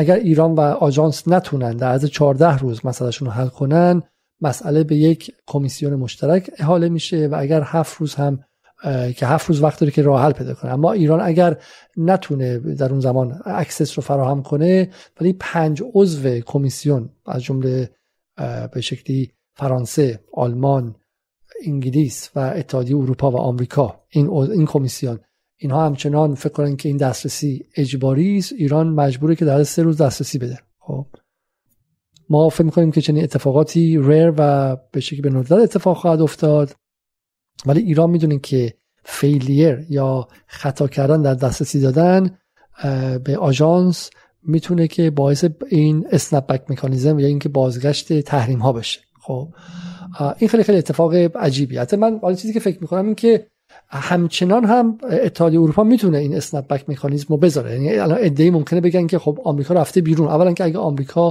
واقعا ترامپ اونجا نبود و آدم باهوشتری بود، هرگز از برجام شو اصلا بیرون نبود میرفت، درسته؟ چون به نفعش بود که اسنپ بک مکانیزم رو فعال کنه. یک دوم مسئله این که خب الان در غیابش هم ایده ممکن بگن اروپا هم ممکنه این کارو کنه. خب و ما باید بترسیم. چرا نباید بترسیم آقای عزیزی؟ چرا اروپا به تنهایی جرئت نمیکنه که اسنپ بک مکانیزم رو فعال کنه؟ ببینید زمان آقای ترامپ یه اتفاقی که افتاد این بود که ما رسیدیم به بیست بیست، اکتبر بیست بیست میشه پاییز اگه بخوام نود و نه فکر میکنم هزار و سیصد و نود و نه، و اون موقع قرار بودش که اون پنج ساله‌ای بودش که تحریم های تسلیحاتی ایران قرار بود از بین بره توی سازمان ملل و اون دیگه لغو بشه تو سازمان ملل، و اونجا بود که ترامپی اف... ترامپ و دولت ترامپ و پومپئو فهمیدن که اون تحریم هایی که روی ایران گذاشته بودن و انتظار داشتن تو چهار تا شش ماه ایران زانو بزنه و بیاد قبول کنه خواسته های بیشتر اونها، این عملی نشده و الان قراره که اتفاقا تحریم های تسلیحاتی ایران هم از بین بره. بعد چی شد؟ همونجا خود طرفدارانشون گفتن گفتن تو اگر توی برجام بودی میتونستی الان چیکار کنی؟ الان بیا اسنپ مکانیزم رو اجرا کنی. اونجا بود که ترامپیا خیلی به اروپا فشار آوردن، گفتن شما اجرا بکن. و اونها چی گفتن؟ اونها گفتن نه، ما الان اجرا نمی‌کنیم، ما الان نمی‌خوایم اجرا بکنیم این کار.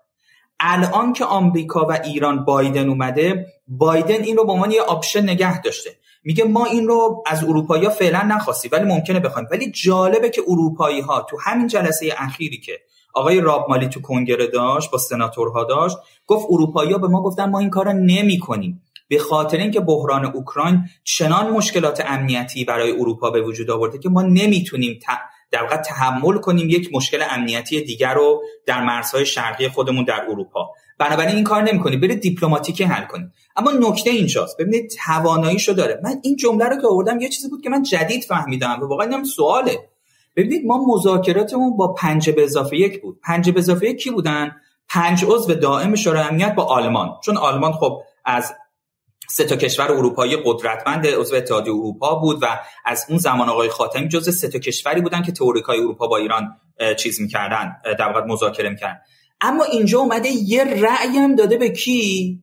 به خود اتحادیه اروپا که پنج سه کنه در مقابل چین و روسیه و چیز چین و روسیه و ایران. یعنی تو اون کمیسیونی که در واقع این دیسپیوت رزولوشن قرار بشه، این حل این اختلاف بشه، یک رأی هم به اتحادیه اروپا داده شده. اصلا خنده داره. یعنی من به نظرم مثلا واقعا اینا باید سوالاتی که آقای ظریف به جای اینکه توی پستی و توی این گوشه موشه ها باز خودش صحبت میکنه بعد میاد بیرون منکر میشه یا میگه نه همش نبود کامل نبود، یه بار بیاد قشنگ جلوی پنج شش تا آدمی که متخصص هستن بشینه اینا رو برای مردم باز بکنه. چرا باید اتحادیه اروپا اینجا یه رأی داشته باشه؟ برای اینکه مطمئن باشه آمریکا پنج تا رأی داره و حتما رأیش بیشتره و خیالش راحت باشه از هر چیزی. ببینید اینا سوالاتی که واقعا وجود داره و اینها باید در واقع در مقابلش بعدن جوابگو باشن. حالا صفحه بیست و شش تا بیست و هفت هم هستش که بعدش حالا این نکته تموم شد، اونم اگه نشون بدید ممنون میشم. آره ببینید اینجا خیلی جالبه، این The Washington Institute for Near East Policy از اون انستیتوهای اندیشکدهای دست راستی تندروی توی واشنگتن دی سیه و جالبه که اونها اومده بودن گفته بودن آقا پنج تا شش تا موضوع هست که باید در هر قراردادی با ایران رعایت بشه. اینجا وایت هاوس اومده چیکار کرده؟ کاخ سفید اوباما میگه اون پنج شش تا موردی که شما گذاشتین ما همه اونا رو بهشون دسترسی پیدا کردیم و اونا رو بهشون توی برجام رسیدیم. حالا شما ببینید اصلا ما یه همچین چیزی تو ایران داشتیم یا اینکه هر کسی که منتقد برجام بود و با فوش و لگد و چک و اینا انداختیم بیرون؟ یعنی آیا یک بار شد آقای روحانی آقای ظریف بگن آقا دو نفرم دو تا انتقاد دارن، ما این دو تا انتقاد رو بنویسیم بگیم تو این برجام ما به این دو تا انتقاد جواب دادیم؟ شما اصلا یک برگه‌ای دارید، یک شاهد مثالی دارید، خود آقایون برجامیون بیان اینو نشون بدن بگن بله مثلا آقای ایکس آقای ایگرگ استاد دانشگاه انتقاد داشتن، ما در برجام این انتقادات رو جواب دادیم، یا نه هیچ کدومو نکردیم. حالا اینجا جالبه شما میتونید هر کدومو بخونید، بیاید پایین، من موضوعمون چون اسنپ بکه بعد می‌بینیم رو اسنپ بک، ولی هر کدوم از اینا رو میشه دیدش. یعنی بحث مانیتورینگ ام وریفیکیشن، یعنی اینکه حتما آژانس بینالمللی انرژی اتمی از صفر تا صد برنامه هسته‌ای ایران رو تحت نظارت داشته باشه. میگه اینو کارو کردیم، دان تیک چک مارک زده. حالا بیاین پایین میگه توی مثلا ابعاد نظامی هسته‌ای رو اون رو بعد برید دقیقاً ببینید، میگه آره ما پارچین رو رفتیم دیدیم نظارت کردیم چک مارک. بیاین پایین میگه که باید ادوانس سنتریفیوژ یعنی سنتریفیوژ نسل پیشرفته جلوشو بگیرین، میگه آره ما برای پانزده سال مثلا جلوی اینا رو گرفتیم که اصلا روش توسعه نشه ساخته نشه چک مارک. میایم پایین در مورد سانکشن ریلیف میگه که چی؟ میگه بخشی از سانکشن ها روی ایران رو برمی‌داریم و تمام سانکشن های حقوق بشر و تروریسم میمونه و میتونه دوباره قابلیت داره که در واقع بذاریم روی اون اونایی که برداشتیم از نظر سانکشن های نوکلیر میتونیم دوباره بیاریم اینا رو بذاریم روش با لیبلای دیگه با چیزای دیگه. اما آخری جالبه که من اینو هایلایت کردم، میگه اگر ایران وایولیت کرد چی کار میشه کرد. و حالا ایران وایولیت کرد اگه شما زوم کنید روی این ستون سمت راستی، اگه رو اون بیشتر زوم کنید که منم بتونم در واقع ببینم. خب نه نه خوبه. بله ببینید میگه که اگر در واقعیت ما یه پروسیجری گذاشتیم، یه راهی گذاشتیم که اگر ایران دینای کرد اکسسشو توی در واقع اون بازرسی های آژانس، اگر ایران این دسترسی رو نداد، اگر ایران به هر نحوی وایولیت کردش، ما یه مکانیزمی رو گذاشتیم که در واقع اجازه میده هر کدوم any member of the پی فایو پلاس وان هر کدوم از این اعضا به صورت یونیلاترالی یعنی به صورت یک جانبه این مکانیزم آشر اجرایی بکنن. خیلی جالبه، هر کدوم از این اعضا میتونن یک جانبه مکانیزم آشر رو فعال بکنن، اصلا نیاز به رأی عموم نیست، نیاز به وتوی چین و روسیه نیست، کامل میتونن برن این کارو بکنن تا ده سال از وقتی که برجام در واقع هزار و چهارصد هزار و سیصد و نود و چهار که اجرایی شده دو هزار و پانزده به مدت ده سال. بعد میگه put simply یعنی میگه به طور خلاصه نه ایران نه روسیه نه چین یا حتی این سه کشور با هم نمیتونن بلاک کنن این مسیر رو، نمیتونن جلوی این مسیر رو بگیرن. حالا جالبه یک همچین چیزایی اومده تو برجام، الان طرفدارای برجام دارن ما رو میترسونن از اسنپ بک مکانیزم. آقا تو باید الان پاسخگو باشی که یه همچین بندی رو گذاشتی تو برجام، تو داری تیم مذاکره کننده ای که میخواد بره حق و حقوق تو بگیره، تو داری منتقدات تو الان تازه چیز میکنی میترسونی. خیلی اصلا عجیبه، یعنی دنیای وارونه که میگن اینجاست واقعا. من میخوام یه تیکه برای شما نشون بدم که خیلی اتفاق جالبیه، این که چه کسی چه کسی به شکلی داره این حرف رو میزنه. من میگم که میتونم برای شما مستقیم نشون بدم اگر بشه، خیلی خیلی فکر خوبیه.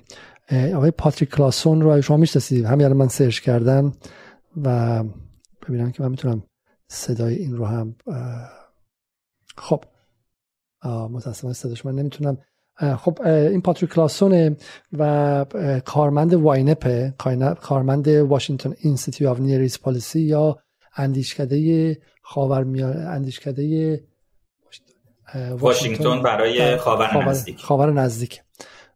ایشون همکار یک ایرانی به اسم مهدی خلجی، من در سال دو هزار و سیزده دربارش مقاله‌ای نوشتم به اسم سرهنگ‌های امپراتوری در ردای روشنفکران عرصه عمومی و توضیح دادم که برغم اینکه مهدی خلجی در ایران و در بی بی سی فارسی به عنوان یک روشنفکر مطرح میشه، صبح به صبح کارش اینه که بره و راه‌های حمله نظامی و تحریم ایران رو بنویسه و به آمریکا یا ارائه کنه و اون چیزی که ما در زبان فارسی و در هر زبان دیگه بهش تریچر یا خائن میگیم.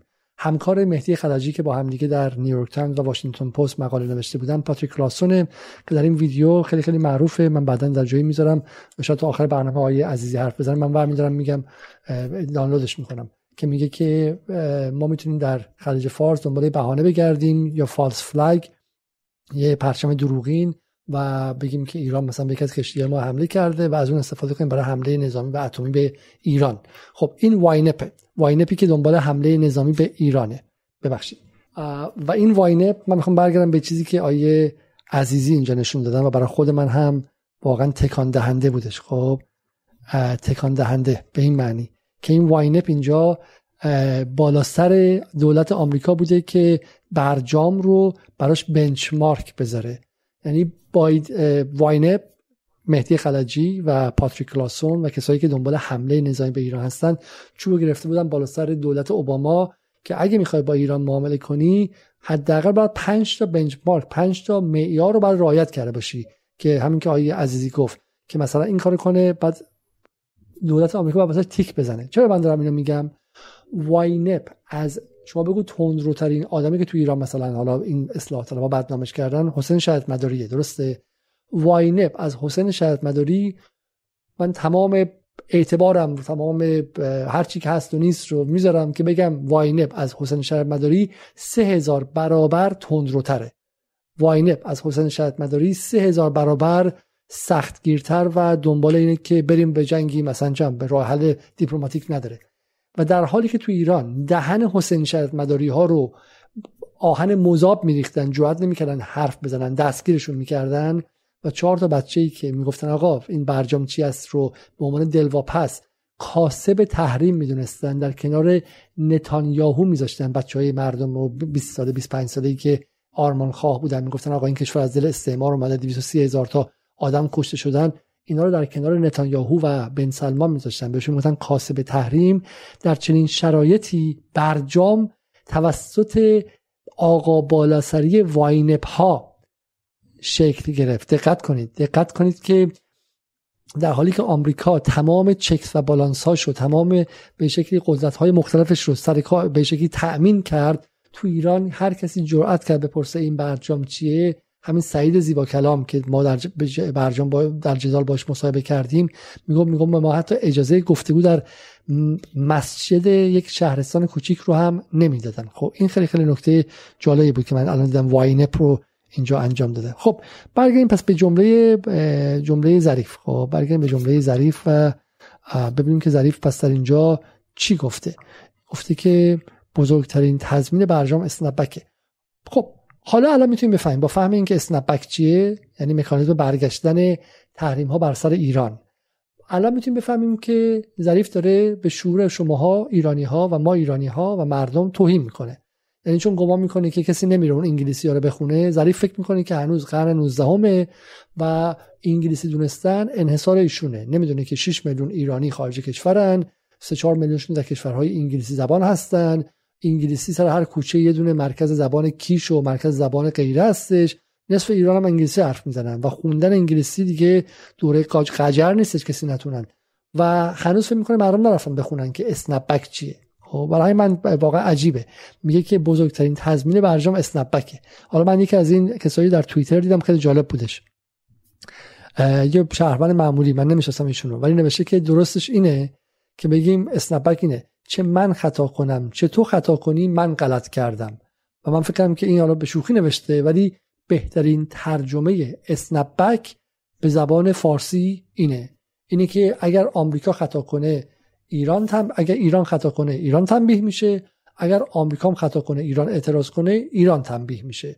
برای همین سوالیه که هر کسی، هر دانشجویی، ما که دستمون به آقای ظریف نمیرسه، بارها دعوتش کردیم در جدال، ایشون نیامده، آقای رضا نصری از همراهانشون دعوت کردیم، ایشون نیامده، دیگه نمیدونیم هر کسی از اطرافیان های ظریف هستش ما دعوت، خانم سارا معصومی رو دعوت میکنیم، هر کسی که از اطرافیانشون هستن بیان، آقای عراقچی رو دعوت میکنیم بیان و توضیح بدن، خودشون که نمیان. اما اگر شما در ایران به جواد ظریف دسترسی دارید، اگر در خیابون میبینیدش، اگر در دانشگاه میبینیدش، برید ازش بپرسید که آقا تو اسنپ بک رو و به ویژه بند سی و هفت رو با چه با چه جرأتی این رو تصفیه کردید؟ آیا بالا سرش بودی یا اینکه نه؟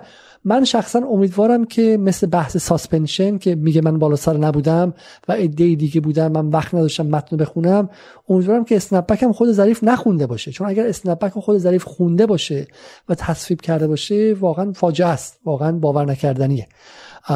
منم نمیدونم که حالا ال... الانم که اینو میگه آیا واقعا فکر میکنه که مردم از واقعا مردم سواد خواندن نوشتن ندارن؟ چی میشه که ظریف به چشم مردم ظلم میزنه و میگه بزرگترین تضمین برجام همان اسنپ بکه؟ بفرمایید شما.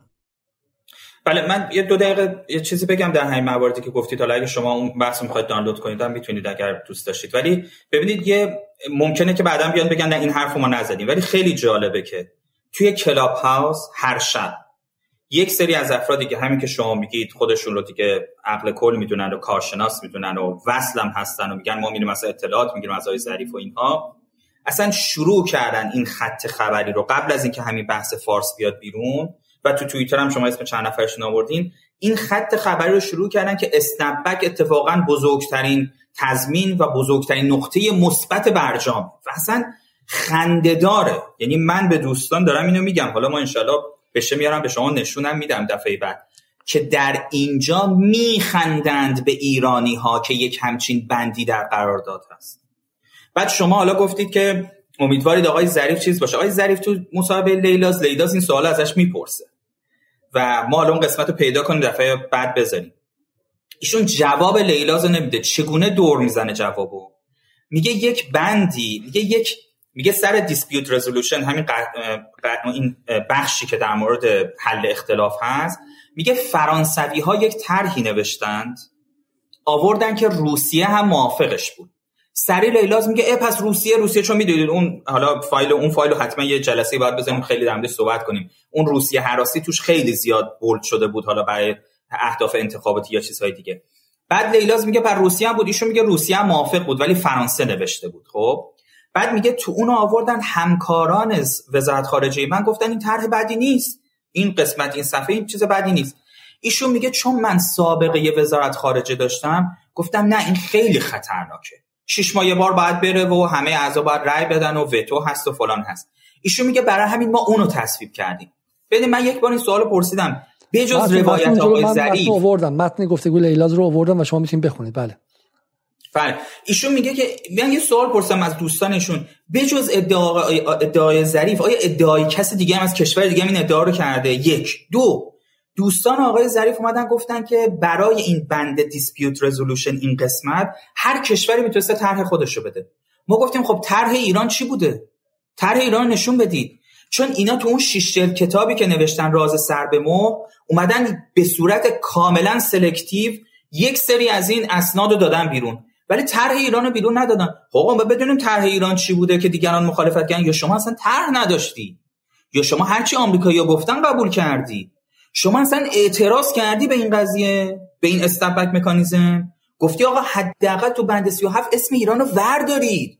آخه یعنی چی من خودم هم اعتراض کنم رو سر خودم بیاد؟ چون اسم ایران اونجا هست. اصلا آبروریزی این مسئله و این خنده‌داره. میگم اینا سواله. ببینید اینا سوالیه که آقای ظریف و برجام پرستان و برجامیون باید یه روز بیان جواب بدن به مردم، چون نمیشه همینجوری شما یه کاری کردی گذاشتی رفتی هیچ کدوم هم نمیخوای جواب بدی، هیچ درسی هم میگی نمیگیریم. خب این که نشد که. بالاخره نسل‌های آینده میخوان بفهمن، نسل‌های آینده باید یاد بگیرن اینها رو. حالا ما هیچی، نسل‌های آینده میخوان یاد بگیرن.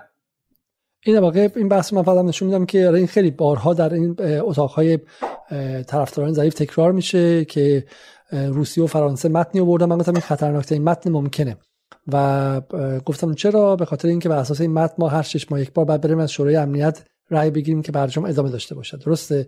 شما میگید که این تنها ادعای جواد ظریفه و هیچ کس دیگه چنین ادعایی نکرده، درسته؟ حالا در دنیا که همچین ادعایی نشده، چون من طرفداران خودشون پرسیدم گفتن نه اونا خب اسنادشون رو به این زودی بیرون نمیدن، ممکنه بعداً مثلا اسنادشون بیاد بیرون اینها.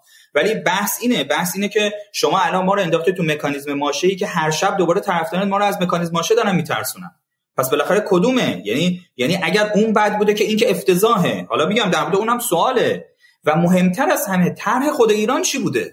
یعنی تو بالاخره از خودت باید یه طرحی داشته باشی که شمایی که میگی من برجامو نوشتم، نمیدونم همه برجامو من فلان کردم، طرح ایران چی بوده؟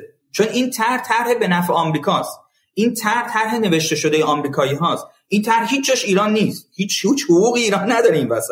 لذا این سوال مهمی که باید جواب داده بشه. خب بریم سراغ بحث بعدی گفتگوی جناب آقای جواد ظریف. من از شما میخوام که حالا قبل از اینکه بریم ادامه بدیم، من از شما میخوام که صبور باشید. یه خورده بحث تخصصیه. هزار و پنج نفر دارن برنامه رو نگاه میکنن، چهارصد و شانزده نفرم لایک کردن. تقاضا میکنم که بیشتر لایک کنید. خیلی ساده اجازه میدید که دوستانتون هم در تایملاین هاشون مطلع شن که این برنامه داره انجام میشه.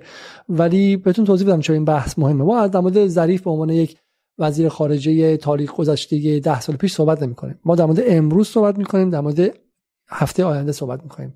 در یکی دو هفته گذشته فشار سنگینی از سوی برجامیون به تیم مذاکره کننده فعلی اومده، به به کل نظام اومده و میخوان با فشار خیلی زیاد کاری کنن که احیای برجام بر ایران تحمیل شه. من همونطور گفتم اگر شما یک ایرانی نباشید، یک اندونزیایی باشید، یک ژاپنی باشید، هر چیزی که هستید و دارید از بیرون نگاه میکنید، خب بحثی که امروز در واشنگتن هست اینه که آمریکا با اوضاع سختی طرف شده، تحریم ها روی روسیه کار نکرده، پوتین بهشون رکب زد، چون برخلاف مقامات ایران پوتین وقتی به جنگ غرب رفت که اقتصاد خودش رو آماده کرده بود، نه اینکه بگذاره در داخل اقتصاد در حال چپاول باشن، ادعی بخور بخور باشن، تا وقتی هم که اوضاع خراب میشه دنبال تبدیل پولاشون به دلار و خرید خونه تو ترکیه و توی لندن و تورنتو باشن و قدردانی کشی هم برای نظام کنن. اینجوری که نمیشه که شما که نمیتونید به فقرای کشور تحریمت رو اعمال کنی و پولدارای کشور چه باریش چه بیریش مشغول خروج سرمایه باشن از کشور و غیره. پوتین چنین اجازه‌ای رو نداد، آماده کرده بود، به جای اینکه طلا بفروشه مثل آقای روحانی طلا خریده بود و برای همین الان به شکلی حمله غرب در قالب تحریم ها به روسیه به ضد حمله تحریم تبدیل شده و همه جهان دارن میگن که آمریکا برای اینکه بتونه جلو روسیه هم وایسه نیازمند اینه که با ونزوئلا و با ایران خیلی کوتاه بیاد. در چنین شرایطی که دست ایران بالاست، ایده از داخل دارن فشار میارن که برو بده، برو بده، برو بده و دیر داره میشه و خطرناکه. هر اتفاقی هم میفته داد میزنن، خطرناکه. بایدن سفر میکنه به عربستان، اینا تا صبح خوابشون نمیبره. به شکلی بحث در داخل شورای قطعنامه میشه، تا صبح خوابشون نمیبره. مرتب میترسن، مرتب میلرزن. بخشش هم به خاطر خرابکاری خودشون کردن. میدونن که در برجام چه چیزی گذاشتن و ممکنه که اوضاع از این هم خرابتر شه بر ذهنشون.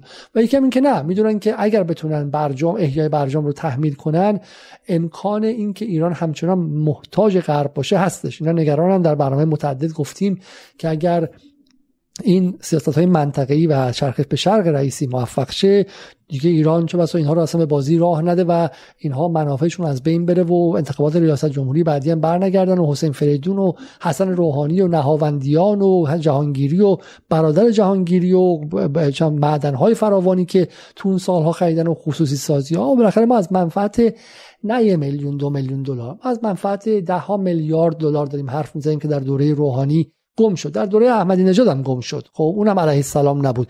ایران کشور ثروتمندیه، انگوش به خاکش میزنی میلیون ها و میلیون ها، ده ها میلیون دلار میاد. همه میخوان بر سر سکانش باشن و کسانی هم که جای میکنن دنبال منافع خودشونن، نه منافع مردم. ما در مورد دولت رئیسی هم هیچ گونه تضمینی نداریم که اینها علیه السلام باشن و لزوما دنبال منافع مردم باشن. بعد وایساد و دید که کارنامه‌شون چه چیزی هستش و با هیچ کس ما عهد اخوت نداریم. ولی حرف چیه؟ اینه که در این چند هفته گذشته فشار خیلی زیاد کردن، همپا با واشنگتن، که برو سراغ احیای برجام و قضیه رو انجام بده. و ما داریم میگیم که این حرفایی که الان دارن میزنن به قول انگلیسی‌ها دژاوو یا به خاطره ما رو زنده میکنه. چرا؟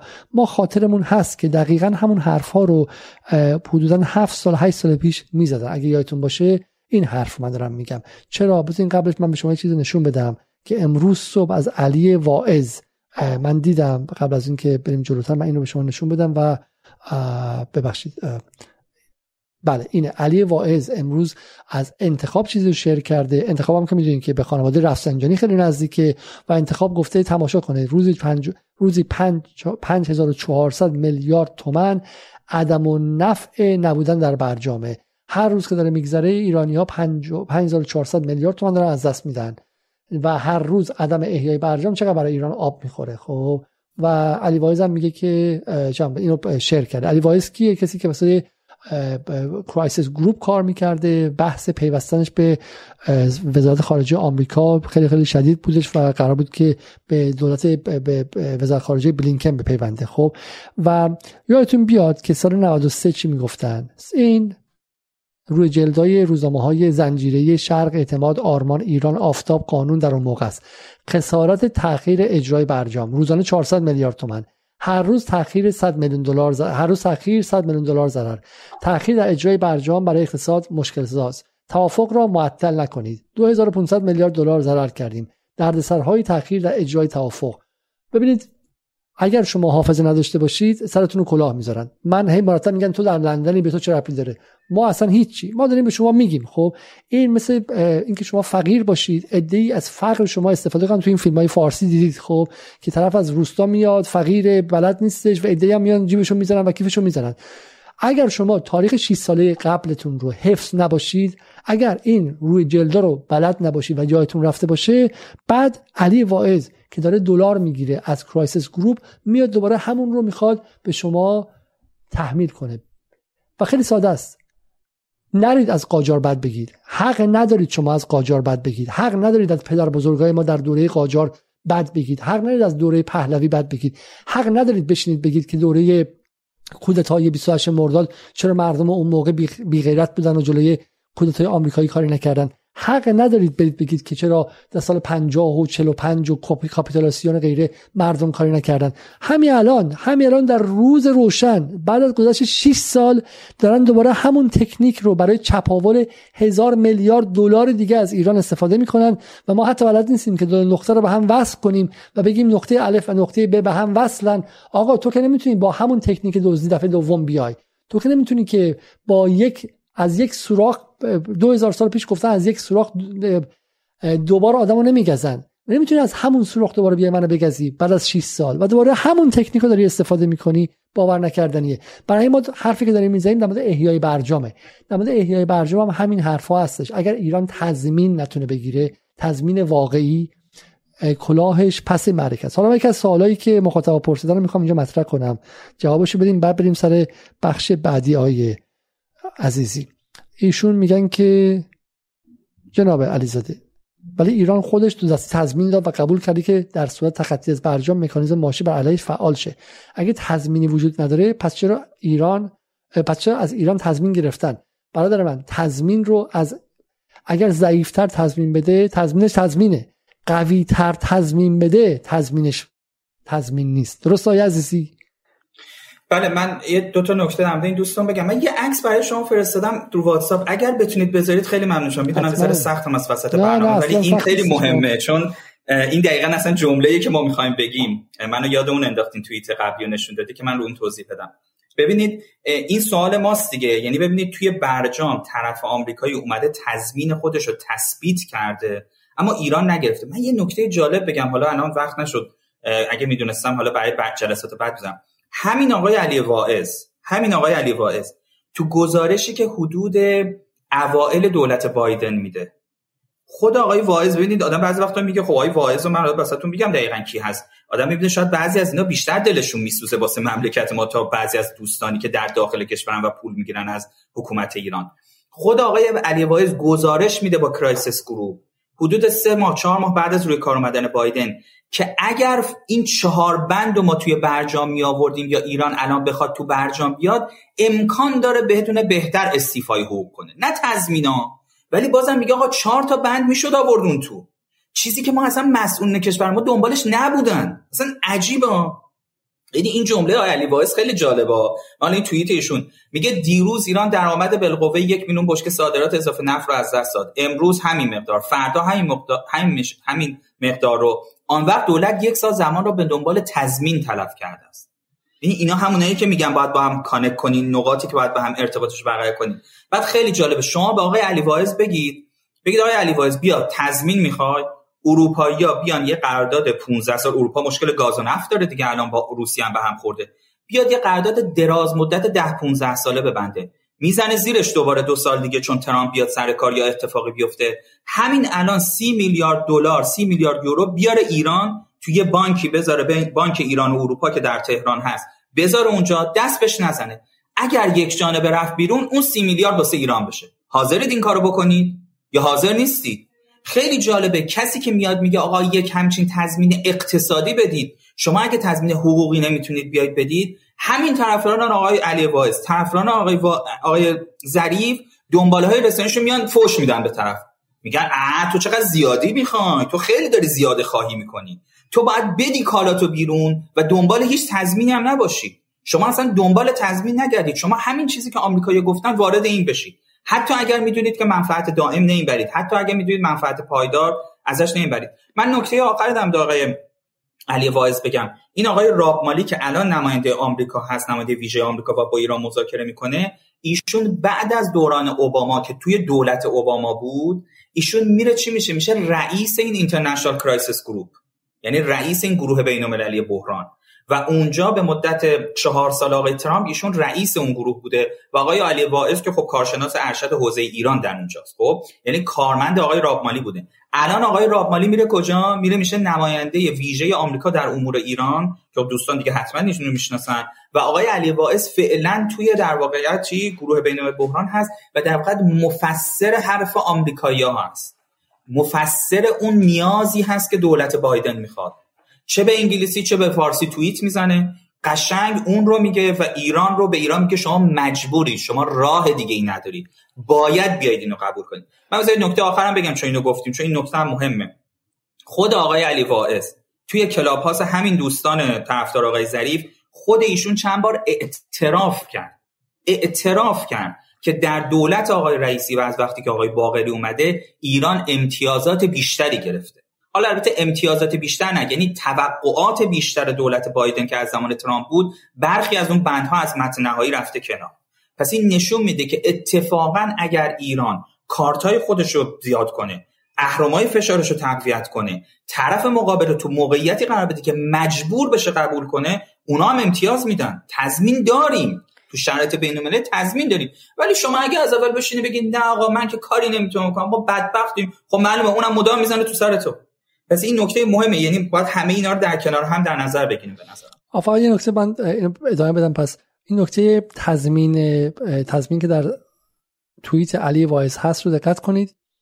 آن وقت دولت یک سال زمان را به دنبال تضمین تلف کرده، این بیست و نه جون یعنی حدود ده روز پیشه. برگردیم به ظریف. ظریف هم دقیقاً عذر می‌خوام ظریف هم دقیقاً همین کلمه رو استفاده می‌کنه، اگه دنبال تضمین رفتید سر کار هستید. به نظر میاد که انگار یه اتاق فکر مشترکی هم بینشون هست، درسته؟ یعنی همه یک دفعه در ده روز گذشته به این نتیجه رسیدن که تقصیر تضمین و تضمین خواهی. حتی حالا یه خوبی هستش حداقل، چون قبلا میگفتن که علی باقری کنی چون گفته سپاه با از لیست تروریستی بیاد بیرون به خاطر اینه که برجام احیا نمیشه.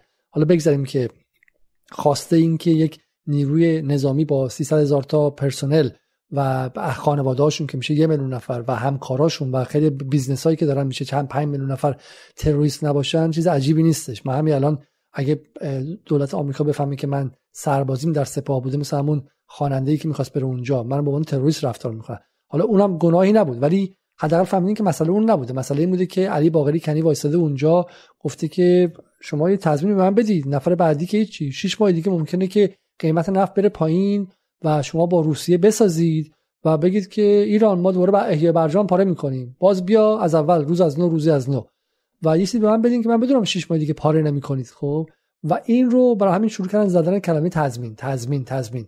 برای همین همه حرفایی که ظریف درباره تضمین زد این بود که علی باقری کنی گفت آقا من نمیخوام بلایی که سر ظریف ما سر ما بیاد، ما یک تضمینی میخوایم، تضمین حداقلی میخوایم، درسته؟ حالا برای اینکه حرفمون متناقض نشده باشه، بله اون تضمینم تضمین پایان بی پایان نیستش. اگه ایران اون تضمین از آمریکا بگیره الان و بعد از سنا و کنگره بگیره اصلا، ولی فردا غنیسازیشو بده، موشکشو بده، روابط منطقه‌ایش رو از دست بده با حزب الله و غیره، نه اون تضمینم نفر بعدی ممکنه پاره کنه، خود بایدن ممکنه پاره کنه. حرف ما اینه. برای همین یه نکته از منظر واقع گرایی که در نهایت آنچه تضمین است در به شکلی در سیاست بین‌الملل قدرت واقعی است، اما در کنارش تضمین حقوقی هم یک سطحی از ضمانت رو برای شما میاره. حرف ما اینه که ظریف نه تضمین حقوقی گرفت، یک تضمین واقعی که قدرت واقعی ایران هم بود سوار تریلی کرد، از ایران فرستاد و رفت بیرون. حالا من میخوام که از بگو بگو, بگو.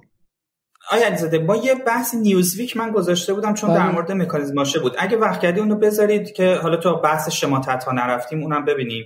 ببینید این خیلی جالبه، این مقاله‌ای که تو نیوزویک و الان خیلی این بحث مطرحه.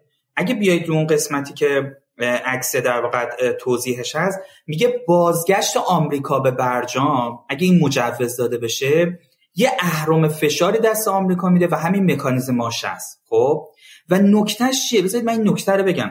تا قبل از اون ده سال رسیدنه که گفتیم مکانیزماش ده سال طول میکشه. خب اینجا میگه شما بله، تا قبل از این ده سال انتخابات ریاست جمهوری بعدی آمریکاست. یعنی رئیس جمهور بعدی آمریکا بیاد سر کار، فرض کنیم آقای بایدن مثلا بمونه توی برجام، خیلی ایشون آدم نایسی و مثلا چیز نکنه. اگه رئیس جمهور بعدی آمریکا ترامپ باشه، تام کاتن باشه، ریپابلیکن باشه یا یه دونه دموکرات تند رو باشه، خب او یک سال یا حداقل ده ماه وقت داره که از اسنپ بک مکانیزم استفاده کنه. خب اینا حواسمون باشه، یعنی حتی اگر برجام احیا شد به امید این که ما به اون سال دهمه برسیم، میخوایم ده سال بشه و بیست بیست و پنج برسیم، هزار و چهارصد و چهار بشیم، این امکان، چون ما که روی انتخابات آمریکا که تأثیری نداریم، که ما رو همه فاکتورهای جهانی تأثیر نداریم و هیچ کس نمیاد اینو بگه، نه طرفدارای برجام میگن نه چ... یعنی نمیاد اینو بگه که آقا اگرم بدون تضمین رفتی تو، حواست باشه هر لحظه آمریکا بیاد این تو میتونه از این استفاده کنه. رئیس جمهور بعدی آمریکا اگر ترامپ باشه یا یه آدم تون رو باشه، انقدر احمق نیست مثل دفعه بعد از برجام بیاد بیرون، وای میسته تو برجام، تحریم هایی که هستش رو با لیبل های دیگه حقوق بشر و تروریسم رو تو پیاده میکنه و هر وقتم بخواد میتونه مثل مکانیزم ماشه رو اجرا کنه. بعد تو میمونی و حوزت، بعد تویی که میگی من ده ساله دوباره همه چی رو دادم بیرون، همه چی از بین بردم، یا آقای ترامپ دیوانه اومد، استثنا اومد، فلان اومد، فلان اومد، زد زیر همه چیز. اینا رو حواسمون باشه، یعنی این سناریوها رو از بین از یاد نبریم حداقل. بسیار خب. پس این مقاله مقاله نیوزویک، مقاله کیهان نیست، مقاله اطلاعات نیست، مقاله چه میدونم صبح فجر نیست، مقاله سارالله نیست، مقاله نیوزویک مال کسی به اسم تایلر کالیس که در پنج در بیست و هشتم پنج دو هزار و بیست و یک یعنی پنجم خرداد هشتم خرداد سال هزار و چهارصد درست قبل از انتخابات ریاست جمهوری هزار و چهارصد نوشته شده. میگه How restoring the جی سی پی او ای will restore America's leverage with Iran. چگونه احیای برجام leverage یا به شکل اهرم فشار اهرم فشار آمریکا بر ایران رو احیا میکنه. همین جمله رو شما بخونید، به بقیهش کاری نداشته باشید. خب اصلا چگونه احیای برجام اهرم فشار آمریکا بر ایران رو احیا میکنه. خب و این ادعاش چیه در اینجا؟ ادعاش اینه که بازگشت به جی سی پی او ای اجازه میده که در اینجا، خب در این پایان اینهاش considering the upcoming election با توجه به انتخابات پیش رو که مال رئیسی بود، the reinstitution of یو اس right to snapback sanction will be an important point of leverage.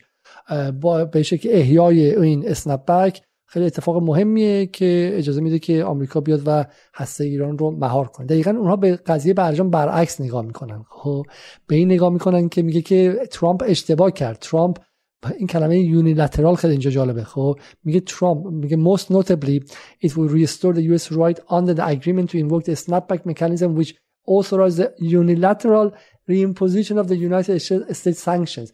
و میگه که مهمتر از همه برجام این اجازه رو میده که یک طرفه آمریکا یک طرفه، یعنی بدون آلمان، بدون فرانسه، بدون انگلیس، حالا چین و روسیه که اصلا بذار کنار، خب بدون حتی همراهی با انگلیس، چون حتی برای حمله به عراق هم آمریکا مجبور شد بگه انگلیس به من کمک میکنی، ولی اینجا انقدر اسنپ بک هلو برو تو گلو بود که آمریکا حتی لازم نبود که با این پودلهاش در اروپا هم فکری کنه، اصلا اونا رو آدم حساب نمی‌کرد، خودش یک طرفه تمام تحریم‌ها رو روی ایران سوار می‌کرد. این هدیه‌ای بود که جواد ظریف به ایرانی‌ها داد. هر جای دنیا بود هر جای دنیا بود ظریف برای اسنپبک مکانیزم به چهار تا دانشگاه فراخوانده میشد و محاکمه در افکار عمومی میشد و بعد هم یک دونه جناح سیاسی میاد فریاد میزد که آی ظریف تو این کارو کردی، خیانت کردی، و بعد هم میگفتش که چه میدونم اصلاح طلبها مجبور میشن میگفتن ما اصلا با ظریف نیستیم، ما اصلا نمیشناسیمش، ما اشتباه کردیم و کی بود کی بود من نبودم. خب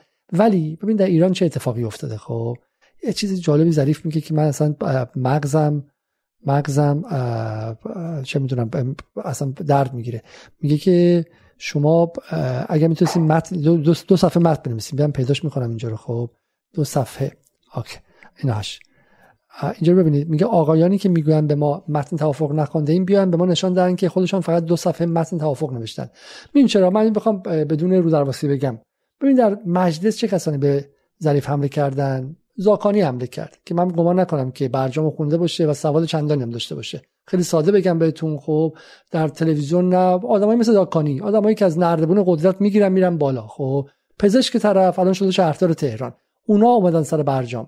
یا یکی دیگه جوادی قدوسی، درسته؟ قدوس کریم قدوسی کریم قدوسی ممکنه آدم خوبی باشه، ممکنه آدم با غیرتی باشه، ولی سواد نداره. چرا سواد نداره؟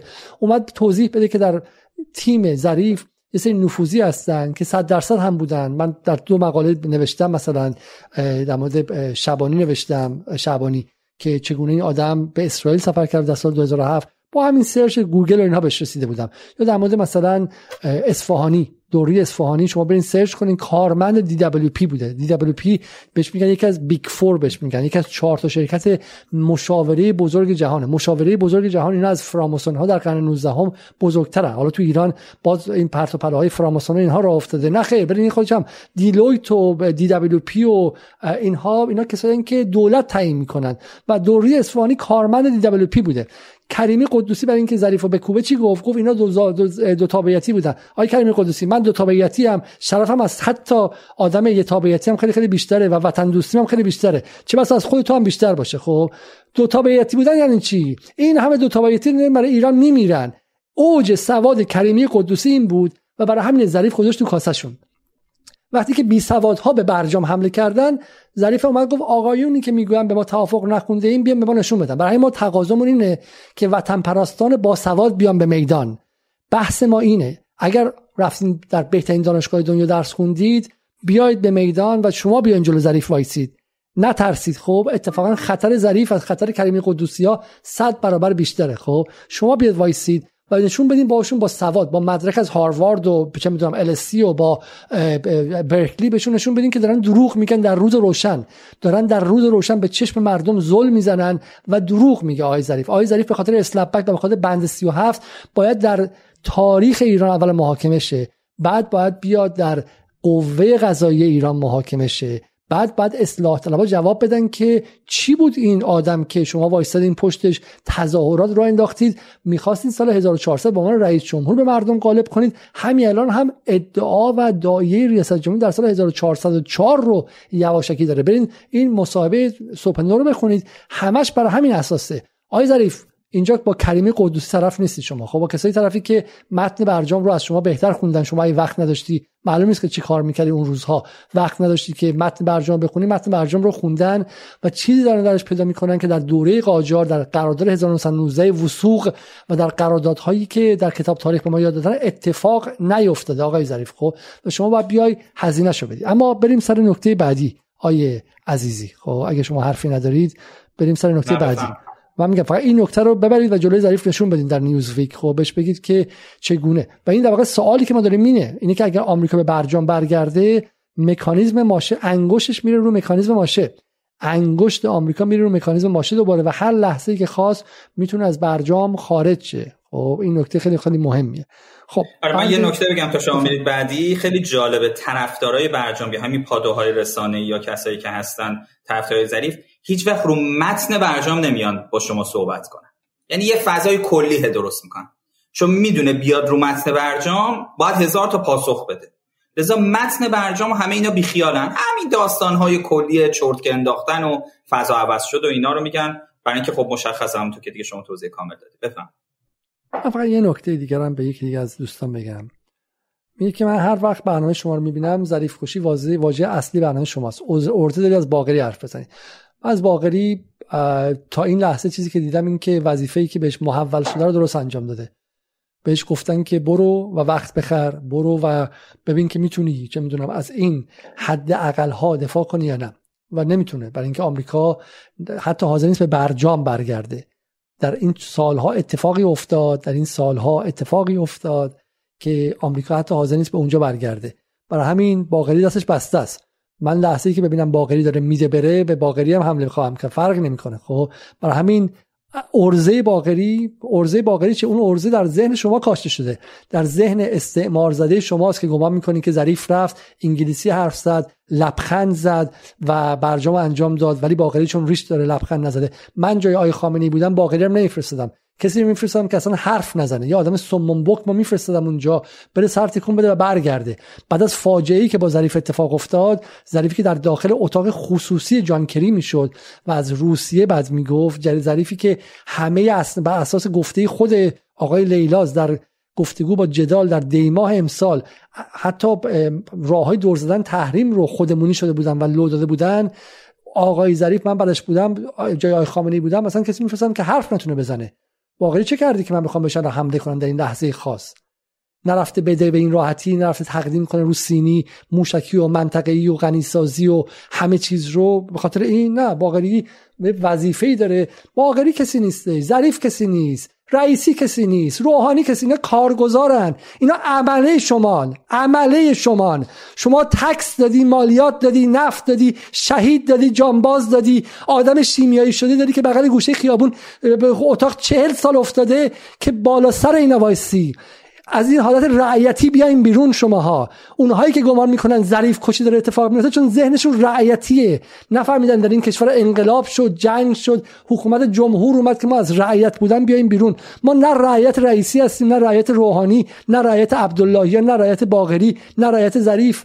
شمایید که ذهن رعیتتون ظریف رو به یک بت تبدیل کرد که نقدش مشکل شد، و این ذهن رعیتوار شما بود که بدون نقد کردن ظریف هزار میلیارد دلار به ایران رو تحمیل کرد و ضرری به ایران داد که جنگ هشت ساله عراق و صدام سایکوپت نداد. ذهن رعیتوار شما بود. اینجاست که همدستی طبقه متوسط میانمایه کم سواد ایرانی که اوج لذتش اینه که در داخل بچاپه و چپاول کنه و بره تورنتو، همدست شدن با اون غربگراها. غربگراهای ایران بدون آوازهای ترانه علی دوستی و چهار تا ملیجک دیگه در اون ورزشگاه در سال نود و شش نمیتونست هزار میلیارد دلار ایران رو به جیب غرب بریزه. این چپاول تاریخی در همدستی طبقه متوسط میانمایه ایرانی و تکنوکراسی فاسد ایرانی با بخشی از سرمایه‌داری فاسد ایرانی و و اصلاح طلبانی بود که به قدرت اینگونه چسبیده بودند و تا لحظه آخر هم چنان برجام رو برای خودشون پروژه حیاتی و وجودی و اگزیستانسیال کرده بودن که حتی واکسن مردم به اف ای تی اف و برجام گره زده بودن و هزار هزار میکشتن. و اگر شما این رو نفهمیدید، هیچ گونه فرقی با اجداد رعیتتون در دوره قاجار ندارید، با یک تفاوت که پدر پدر بزرگ من و شما در دوره قاجار احتمالاً سواد خوندن و نوشتن نداشت، اما شما به یمن جمهوری اسلامی اغلبتون لیسانس و فوق لیسانس و دکترا دارید. خب و اینترنت دستتونه و برق هست و ده تا چیز دیگه هستش و شما اون عذر و بهانه پدر بزرگاتون رو ندارید و هنوز که هنوزه ظریف پرستی و به شکلی نگاه بدوی پیشا مدرنی میکنید که بلد نیستین چهار تا متن کنار هم دیگه بذارین و یک دونه چهار تا خط برجام بخونید بفهمین چه بلایی سرتون اومده. و قول میدم که اگه ظریف هزار و چهارصد هم تو انتخابات اومده بود، خیلیاتون بدو بدو میرفتید و بهش رأی میدادید، همونطور که به همتی رأی دادید و با خودتون میگفتین که آخرین شانس ایرانه.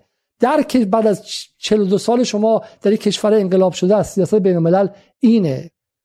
ما مرتب به بی بی سی و اینترنشنال نقد میکنیم، ولی وای بر شما که با این بی بی سی و اینترنشنال دلهاتون رو روبودن و مغزهاتون رو شستن.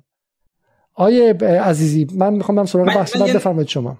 من یه نکته کوچیک بگم حالا شما بعدی. من به این دوستانی که این صحبت رو میکنن، خب حتما آقای باقری هم وقتی یه چیزی در نهایت بیاره حتما ما باید بریم روش تحلیل کنیم، دقیق بشیم و در موردش نظر بدیم. اما من همیشه اینو گفتم به افراد یه فرقی که کشورهای پیشرفته که ماه دنبالمون میگیم مثلا اون کشور پیشرفته است، اونا ما میخوایم خودمون کنیم، اینه که وقتی مذاکره کنندش برمیگرده ما سوال میکنیم ازش چی رو داری میدی؟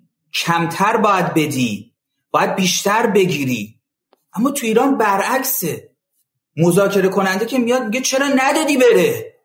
چرا بیشتر ندادی بره؟ شما اگر میخوای حقوقت بمونه، آخه فقط خودت که نیستی، یکی دو روزه خودت هم، تازه گفتیم یه سال بعدت معلوم نیست چی میشه. تو برای نسل‌های آینده داری تصمیم میگیری.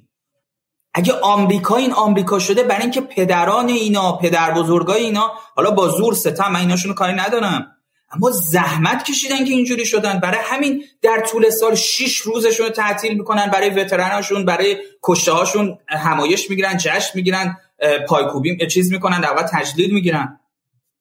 شما هر کسی در آمریکا برگشته، حتی آقای جانکری، حتی خود دموکراتای طرفدارش، ازش سوال میکردن چیکار داری میکنی؟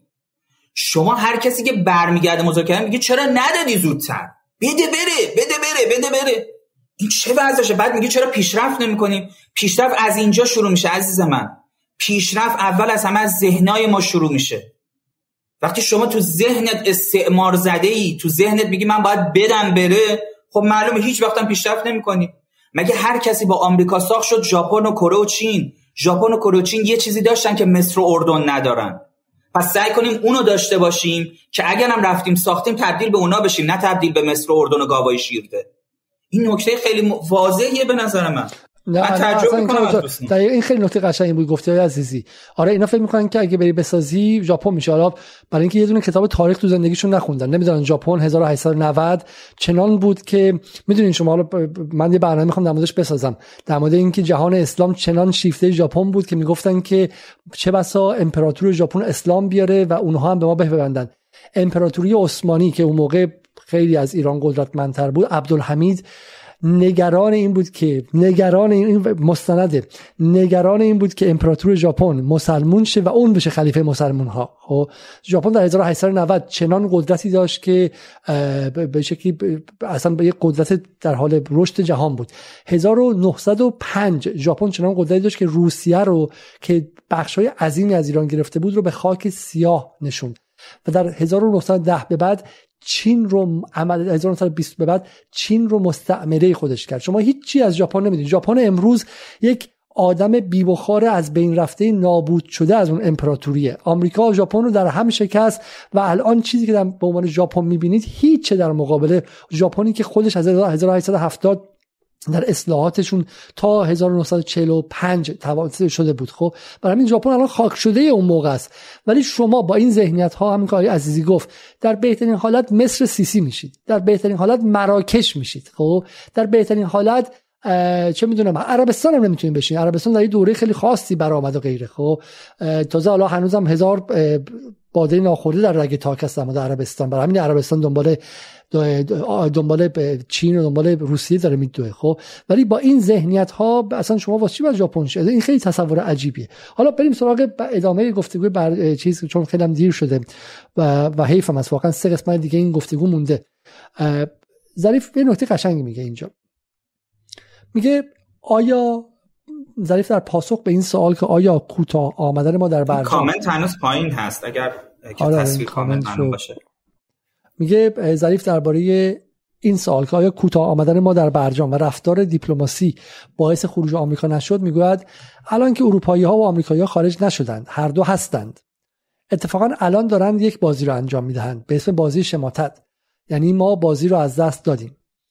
وی تاکید می‌کند من نمی‌خواهم از خودم تعریف کنم، ولی بازی شماتت را ما در زمان ترامپ بردیم و این بازی را ما در زمان بایدن به خصوص بعد از دولت دوازدهم باختیم.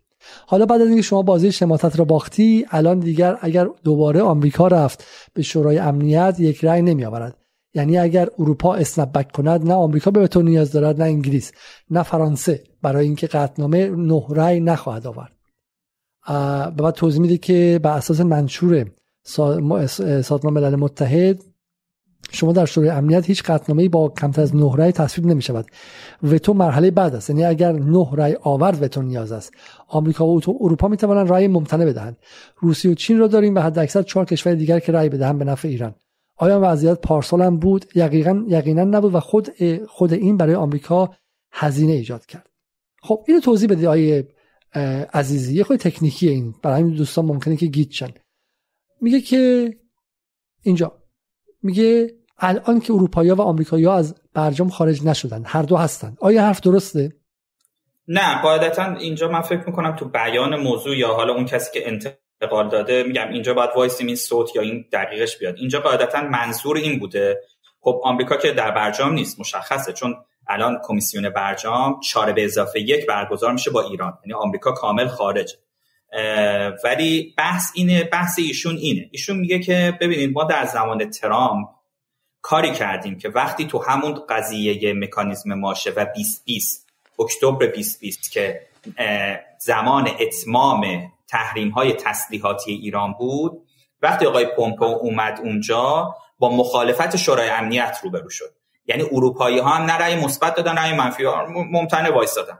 بعد آقای پومپئو اونجا یه بحث حقوقی را انداخت، گفت درسته که ما برجام خارج شدیم، اما چون ما عضو دائم شورای امنیت هستیم آمریکا و بیست و دو سی و یک رو خب ما عضو دائمیم، ما میتونیم اسنپبک رو خودمون اجرا کنیم آمریکا. همه هم بهش گفتن نه آقا از نظر حقوقی تو از برجام خارج شدی، نمیتونین کارو کنی. و بعد رفتش اعلام کرد توی شورای امنیت که از امروز اسنپبک شروع میشه. اونجا همه مخالفت کردن، اروپایی‌ها دوباره لالمونی گرفتن، حرفی نزدن. اون دبیر کل شورای امنیت گفتش که گفت چون اتحاد نیست، اتخاذ تصمیم کامل نیست، من این کارو انجام نمیدم. آمریکایی‌ها بس خودشون گفتن اینجوری شده. خب دیگه الان این حرف یه طرفه چیز نیست. آقای آقای روحانی و آقای ظریف بحثشون اینه، میگن ما تو زمانی که ترامپ بود تونستیم ترامپ رو بندازیم گوشه رینگ، آمریکا رو انداختیم گوشه، حالا نمیگن ترامپ، میگن آمریکا، الان میگن آمریکا رو انداختیم گوشه رینگ، اون دیگه تنها شده بود. ولی الان بایدن که اومده سر کار، اروپایی‌ها رو همراه خودش کرده و الان دوباره اینا دارن جامعه جهانی رو بر ضد ما میکنن. خب اینجا دو تا بحث ظریف وجود داره، مثل خدای ظریف. یه بحث اینه که اون بایدن، اون ترامپ اصلا موضوع ایران موضوع با اهمیتی نبود.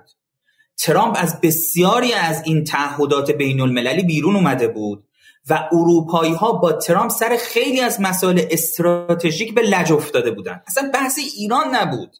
ایران یه کارت بازی کوچیک اون وسط بود، چون ترامپ با ناتو مشکل داشت، چون ترامپ با اتحادیه اروپا مشکل داشت، چون ترامپ با همه این قانون‌های بین‌المللی و سازمان‌های بین‌المللی به مشکل برخورد.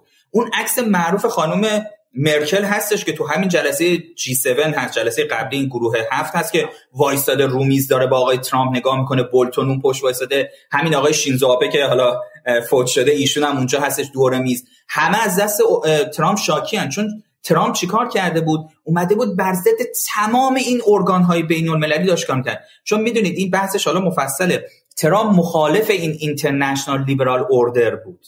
خب یعنی مخالف این نظم جهانی لیبرالی که آمریکا میخواست گسترش بده، مخالف همه اینها بود.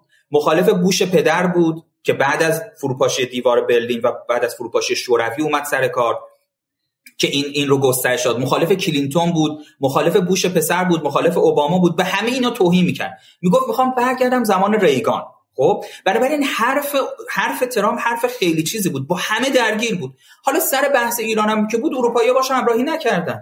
این به معنی این نیست که آقای آها این عکس احسن این به این آقای مکرون اینجا وایساده، خانم مرکل هست، اون آقای شینزو آبه هستش، آقای بولتون که می‌بینید، همه از دست اوباما کلافن. یعنی تو اون جلسه‌ای که اینا داشتن از دست ترامپ از دست ترامپ اینا کلافن، چون ترامپ همه کاسه کوزای اینا رو زده بود زیرا تمام این قراردادهای بنای. ببینید ترامپ، بذارید من یه چیزی بهتون بگم، حالا بحثش مفصله، ان شاءالله یه بار یه بار دیگه بحث اصلی دور نشیم. خب بریم بریم سر شما. آره من کوچیک سری میگم. ترامپ وقتی گفت من نیروهامو از آلمان خارج میکنم، از شبه جزیره کره خارج میکنم، تو واشنگتن دی سی و تو اروپا ولوله شد. خب پس حواسمون باشه، بحث بحث ترامپ بود.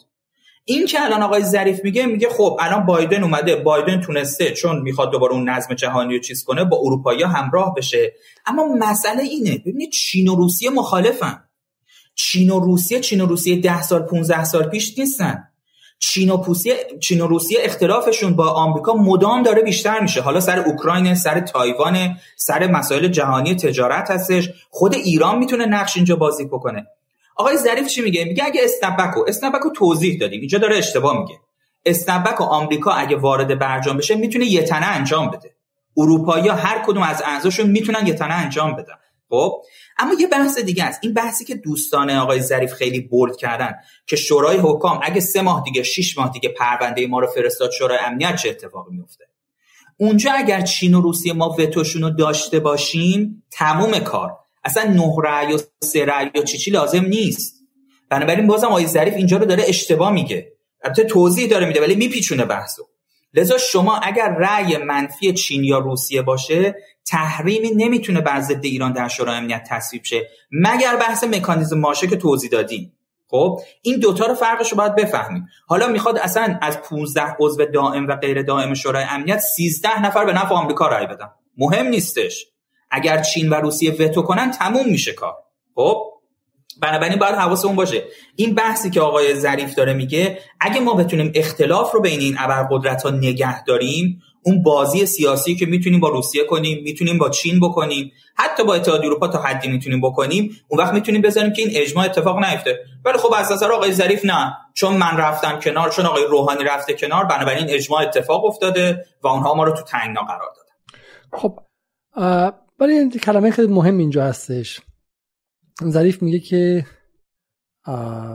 یه خورده بحث طولانی شده و خیلی هم گرمه، شماتت اگه شماتت رو خوش به حال اونایی که در ایران هستم و کولر دارم و غیره. من در انگلیس البته خب هوا خیلی گرم نمیشه ولی وقتی گرم میشه دیگه واقعا خرماپزون میشه، به خاطر اینکه شرجی هم هستش و هیچ گونه ابزار بالا خیلی اگه دیگه وضعیتون خوب باشه پنکه داره در اینجا، هیچ کس حال کولر اینا که اصلا نداره که.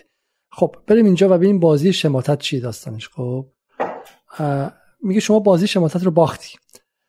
میگه که آره ما در زمان ما در زمان بایدن این و این بازی رو ما در زمان بایدن باختیم. ببخشید این خیلی جمله عجیبیه که وزیر خارجه کشوری هم پای هم پای مثلا نیروهای خارجی حرف بزنه، چون من کسی رو نمیشناسم که معتقد باشه که ایران بازی شماتت رو باخته و این خیلی حرف عجیبیه. حالا اول دو تا مسئله است، یکی این که ظریف زمانی که لازم بود میگفت که ما داریم میریم و اینا مواهب اقتصادی میاره و هیچ کس هم نمیتونه جلوش وایسه و جهانگیری همینطور و روحانی همینطور، اینا الان میخوان یه تیکه‌شو ببینیم. خب از اینایی که میگن تضمین هست و غیره، میخوام ببینیم چند تا رو با هم دیگه برگردیم به این بحث شماتت. بله حتما. دیپلمات های ما قراردادی را نوشتند و منعقد کردند. نمیخوام بگم این قرارداد هیچ نقص نداره، هر چیز بشری نقص داره، ولی قراردادی است که این آقای ترامپ یک سال خودش به در و دیوار میزنه. حالا قبلش هم که انتخاب نشده بود تو تبلیغات انتخاباتی مداوم بالا پایین میره برای اینکه این قرارداد رو به هم بزنه. تا امروز موفق نشده. این به معنای استحکام قرار، این به معنای پیروزی تعهدات بین المللی است، این به معنای پیروزی حقوق بر دیکتاتوری است. برای من یه توضیح کوچیک بدم. تموم شد این. اینو بعد همون قسمت اینجا دیگه بعد مثلا ابن سینا ابن سینا دیگه بعد اینجا فیزی... فیزیکی ما اجرا کنیم. بعد سرمون بریم به دیوار. اینو بعد قسمت اینو بعد قسمت ضمانت میذاشتیم. یعنی ببینید درسته. ایشون داره میگه حقوق بین الملل ضمانت بود و من اون دفعه تو بازخوانی برجام به شما گفتم تا شبی که ترامپ خارج بشه اون داشت همه پلن‌ها رو میریخت، آماده میکرد ایرانو بذاره تحت فشار.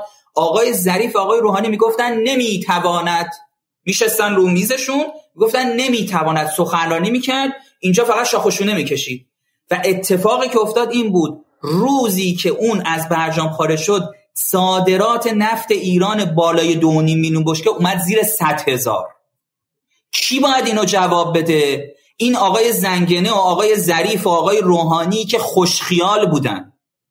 اگر ضمانت نبود تو چطور انقدر خوشخیال بودی که با یه تحریم آمریکا صادرات نفتت به صفر میرسه که بهت بخنده، دنیا بهت بخنده؟ زمان احمدی نژادی که بهش میگی این نمیدونم کتش کرد بود ریشش شونه نمیکرد، زمان احمدی نژادی که سه تا تحریم سازمان ملل اتحادیه اروپا آمریکا بود صادرات نفت ما زیر یه میلیون بشکه نیامد. چطور شما دکترا، پروفسورا، استادای دانشگاه ام آی تی و آمریکا و فلان اینا صد هزار بشکه کردی صادرات ایران با یه تحریم آمریکا، با تحریم یک جانبه آمریکا؟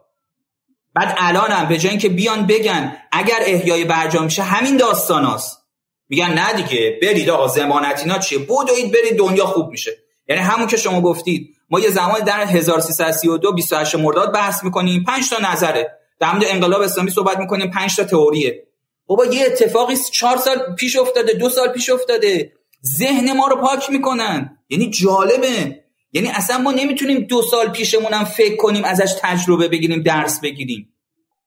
بعدی پایان این صد و بیست روز چه خواهد شد آقای دکتر؟ این خط و نشونی که دوباره آقای ترامپ کشید که من این دفعه بار آخره، مگر اینکه تغییراتی در برجام ایجاد بشه. آقای ترامپ دفعه قبلم گفته بود بار آخره، یعنی توی ماه اکتبر هم که اومد به اصطلاح موضوع رو حواله داد به کنگره، گفتش که من دو ماه فرصت داره کنگره که تحریم ها رو بر... کنگره و متحدین ما که تحریم ها رو برگردونن یا برجام رو اصلاح بکنن، و اگر این کارو نکنن من خودم تصمیم میگیرم و برجام خاتمه پیدا خواهد کرد. اگر این کارو کرد ما چه میکنیم آقای دکتر؟ ما سیاستمون کاملا روشن هست، مقام معظم رهبری هم اعلام کردن. ما در صورتی که آمریکا از برجام خارج بشه طبیعی هستش که برجام دیگه در کار نخواهد بود و ما طبق منافع خودمون رفتار خواهیم کرد. برای همه سناریوها آمادگی داریم. اینکه چه حالتهایی ممکنه پیش بیاد بعد از خروج آمریکا همه پیش بینی شده، چند تا سناریو طراحی شده، برای هر کدوم شیوه عمل تعریف شده، اینها در هیئت نظارت هم بحث شده.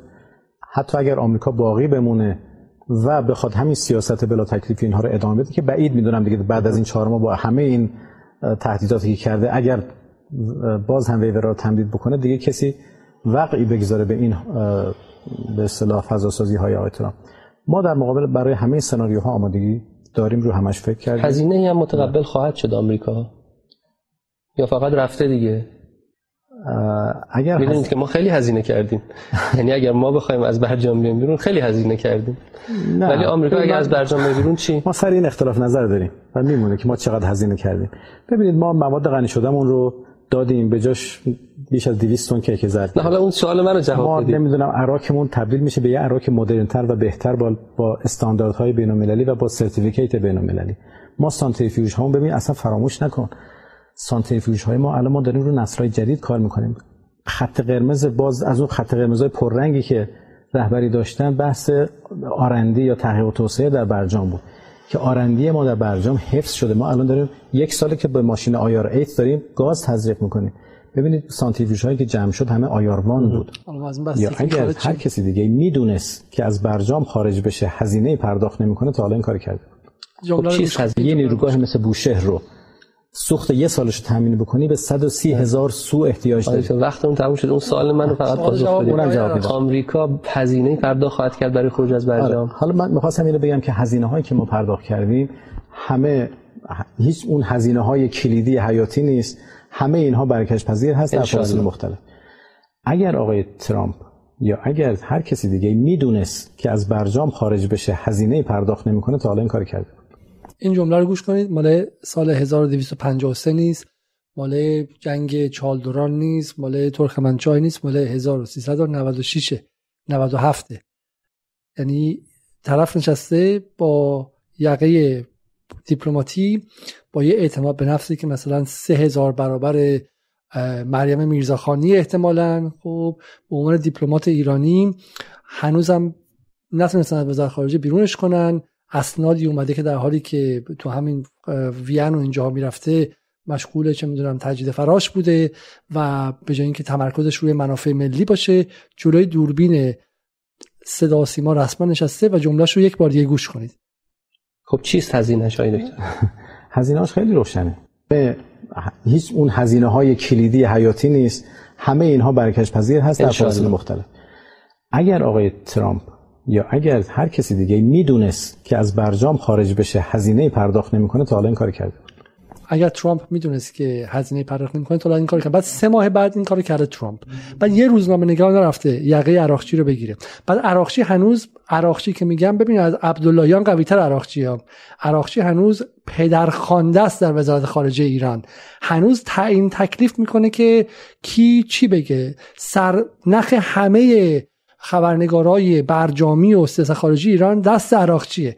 آراغچی که برام کم کسی نیستش، یعنی خودش یه از ظریف قوی‌تره. خب و وایساده چنین حرفی زده که سه ماه بعدش نقض شده. یه روزنامه‌نگار تو ایران جرئت نداشته که بره یقه این رو بگیره. خب یه روزنامه‌نگار جرئت نداشته که بره بگه آقا تو اینو گفتی، سرتو بیار بالا، عذرخواهی کن. نه، باز هم رفته اومده تو وین شیش طلبکار بوده. و آخرین خبری که ما داریم اینه که در جلسه خداحافظی آقای خطیبزاده سخنگوی وزیر خارجه، عراقچی گفته که اگه تا شهریور به احیای برجام برنگردین آمریکا پوست از سرتون میکنه. خب درست آیه عزیزی، چنین چیزی حالا در فضای عمومی پخش شده، در توییتر و اینها و فضای دیگه پخش شده و رد نشده. گفتن حالا بازم همین مثل بحث آقای ظریف مثلا با یک مضمون دیگه ای گفته شده، ولی خب اینها چیزایی که باید جواب بدم. و من یه نکته بگم، یعنی حالا بجز اینکه اون خط سیر ترسوندن آمریکایی ها رو اینجا هم بردن، ولی یه نکته جالبه اونم اینه که ایشون میگه ما سناریو داریم. بعد میدونید سناریو یعنی چی؟ یعنی یک سال از خروج آمریکا از برجام گذشته، اصلا باور نکردنیه. شما تا یک سال تمام تعهدات خودت رو انجام میدادی. یعنی چی؟ بابا اینا باید یه س... آخه کیه بالاخره تو این مملکت از اینا سوال میبرسه که فردا طلبکار نیان دوباره؟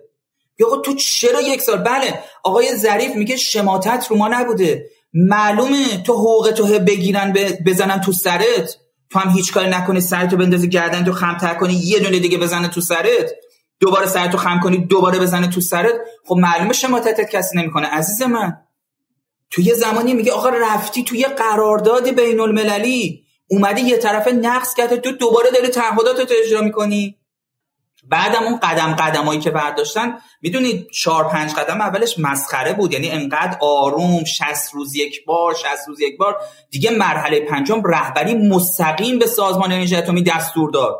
حالا ما سخنرانیشو پیدا می‌کنیم یه بار می‌ذاریم. مستقیم اصلا دولتو گذاشت کنار، دور زد دولتو، گفت سازمان انرژی اتمی باید بری این کارو بکنی. یعنی این آقایون، همین خانم وندی شرمن میاد، ما اون دفعه گذاشتیم متن خانم وندی شرمن رو توی سنای آمریکا، صریحاً گفتش که اومده با همین آقای عراقچی دیدار کرده تو مونیخ، تو جاهای مختلف، تو اون کنفرانس امنیت مونیخ، گفته ترامپ اومده بیرون، ما موافقش نیستیم، ولی شما مسئله رو بحرانی‌تر نکنید، شما کاراتون رو بکنید، حالا ما شاید مثلا دو سال دیگه بایدن بیاد سر کار. اینا همینجور دست گذاشتیم رو دستمون، هی داریم همینجوری میریم جلو.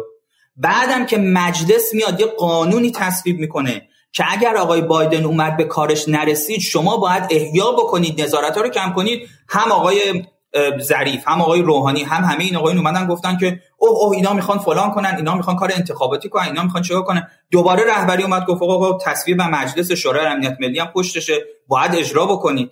اونم تازه کامل اجرا نکردن. حالا دوستانی که میدونن کامل بحثو میدونن که دولت آقای ظریف آقای روحانی تو اون چند ماه آخر مصوبه رسمی مجلس رو هم اجرا نکردن.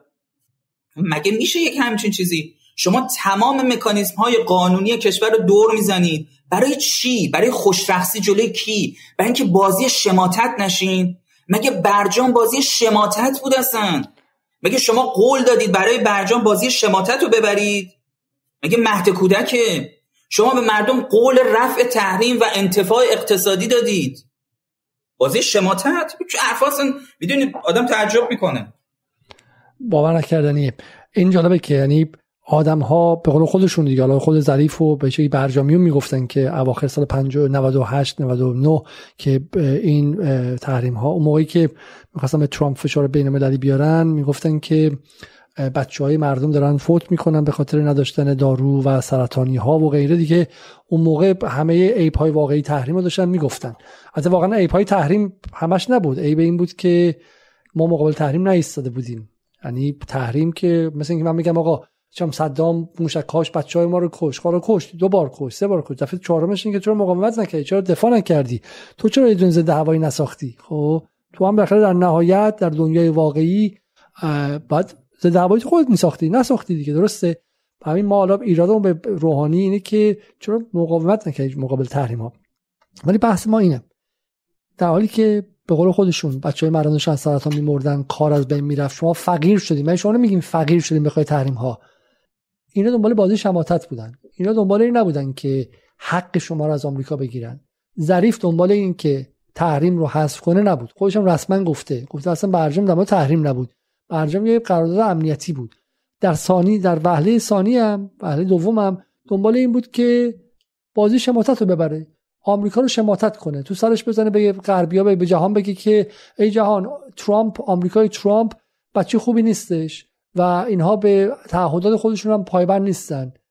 اروپا هم بگه ای نیستن، خیلی بده. خب حالا سوالی، بازی شماتت رو بردی آقای جواد ظریف، نابغه اعظم، شازده جمهوری اسلامی که از بچگی فقط از این شغل دیپلماتیک به اون شغل دیپلماتیک قل خوردی و رفتی، یه روز تو زندگیت کار درست حسابی نکردی، همیشه آقا بالا سر بودی. آقای جواد ظریف شما بگو این بازی شماتت رو که بردی، برای کارگران هپکو چی آوردی؟ برای کارگرای صنعت نفت که بیکار شدن به خاطر تحریم شما، به خاطر پاره شدن برجام شما چی آوردی؟ برای آدمای ماهشهر که از گشنگی رفتن توی آبان نود و هشت تو خیابون و جلوی تیر حسن روحانی قرار گرفتن و کشته شدن چی آوردی؟ بازی شماتت تو برای طبقه متوسط ایرانی که بیکار نشست بعد از دانشگاه درس خوندن چی آورد؟ بازی شماتت تو برای اقتصاد ایران که زیر منفی سه درصد رفته رشدش چی آورد؟ برای توسعه ایران چی آورد؟ برای محیط زیست ایران چی آورد؟ بازی شماتت تو چگونه موفق شد ایران رو قوی تر کنه؟ آقای ظریف تو وقتی که به قدرت رسیدی روزی یه میلیون بشکه ایران داشت میفروخت، وقتی داشتی میرفتی و برجامت پاره شد کارت رسید به صد هزار تا. به قول آقای عزیزی بازی شماتت تو آیا تونست فروش نفت ایران رو بالا ببره؟ آیا تونست اروپا رو کاری کنی که از اون بغل یه راهی پس ایران باز کنه؟ چند میلیون دلار بود این استکس. خب تو ایران رو با برجامت نابود کردی، بعد خوشحالی که بازی شماتت رو انداختی. بعد ما ایدئولوژیکیم، تو ایدئولوژیکی. این اگه یکی مثل مثلا جلیلی میگفتش که مهم نیست که مثلا فلان شد، برای ما آمریکا رو، ظلم آمریکا رو به جهانیان نشون دادیم، باز قابل قبول بود. تویی که برای رفع تحریم اومده بودی، اومده بودی که زندگی بهتر به مردم بدی، وضع اقتصادیشون رو خوب کنی، چه میدونم پاسپورتشون رو ارزشمند کنی، کشور رو به ذلالت رسوندی از نظر اقتصادی، ولی دلت خوشه که آمریکا شماتت شد. آره من من من یه نکته بگم، اتفاقا همین بحث اخلاقی رو آقای روحانی میگه. من یه فیلم برای شما فرستادم، نمیدونم خیلی کوتاهه، اگه دانلود کنید اینو بذارید، همین مال بحث الانه. آقای روحانی دیگه بعد از اینکه برجام دیگه هیچی ازش پیدا نمیشه، ایشون برمیگرده میگه که تو جاهای مختلف که ما از نظر اخلاقی آمریکا رو شکست دادیم، آمریکا از نظر اخلاقی در دنیا رسوا شد. بعد یه جلسه سران نظام با رهبری داشتن، ایشون دوباره میره پشت بلندگو، اولش که مثلا رئیس جمهور آلا اون مثلا روز عید یا هر چیزی رئیس جمهور صحبت کرد، همین صحبتو میکنه. واکنش رهبری اینجا ساله اگر شما بتونید اینو پخش کنید جالبه که میگه اصلا هدف چی بود؟ اگه شما راست میگید، میگید اخلاقیات، مگه نمیگفتید آقای ز... آقای جلیلی هست که میره خطبه میخونه، فلسفه میخونه، بحثای اخلاقی میکنه؟ خیلی خوب، مگه شما بحث اخلاقی قرار بود بکنید؟ ببینیم اگر چنانچه از این تجربه ها استفاده نکردیم، به چیزهای کم اهمیت دلمون رو خوش کردیم. همونطور که آقای رئیس جمهور گفتن، بله واقعا آمریکایی‌ها در این قضیه از لحاظ اخلاقی، از لحاظ حقوقی، از لحاظ آبروی سیاسی در دنیا شکست خوردن. خب این یک واقعیتی است، در این تردیدی نیست. اما من میخوام این رو مطرح کنم که آیا ما مذاکره رو شروع کردیم برای اینکه آمریکا بی آبرو بشه؟ مذاکره ما هدفش این بود؟ ما مذاکره رو شروع کردیم برای اینکه تحریم‌ها برداشته بشه.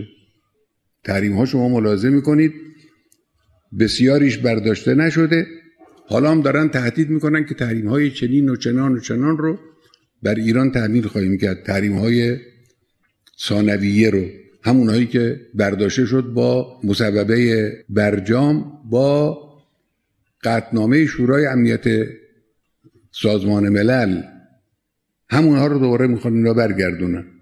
هدف این بود. بله آمریکا بی آبرو شد، یا گفته میشه مثلا بین اروپا و آمریکا شکاف به وجود آمد. خب بله ممکنه شکاف یالا کم اهمیت، لکن ما برای این مذاکره نکردیم. ما مگر مذاکره کردیم که بین آمریکا و اروپا شکراب به وجود بیاد؟ ما مذاکره کردیم که تحریم برطرف بشه.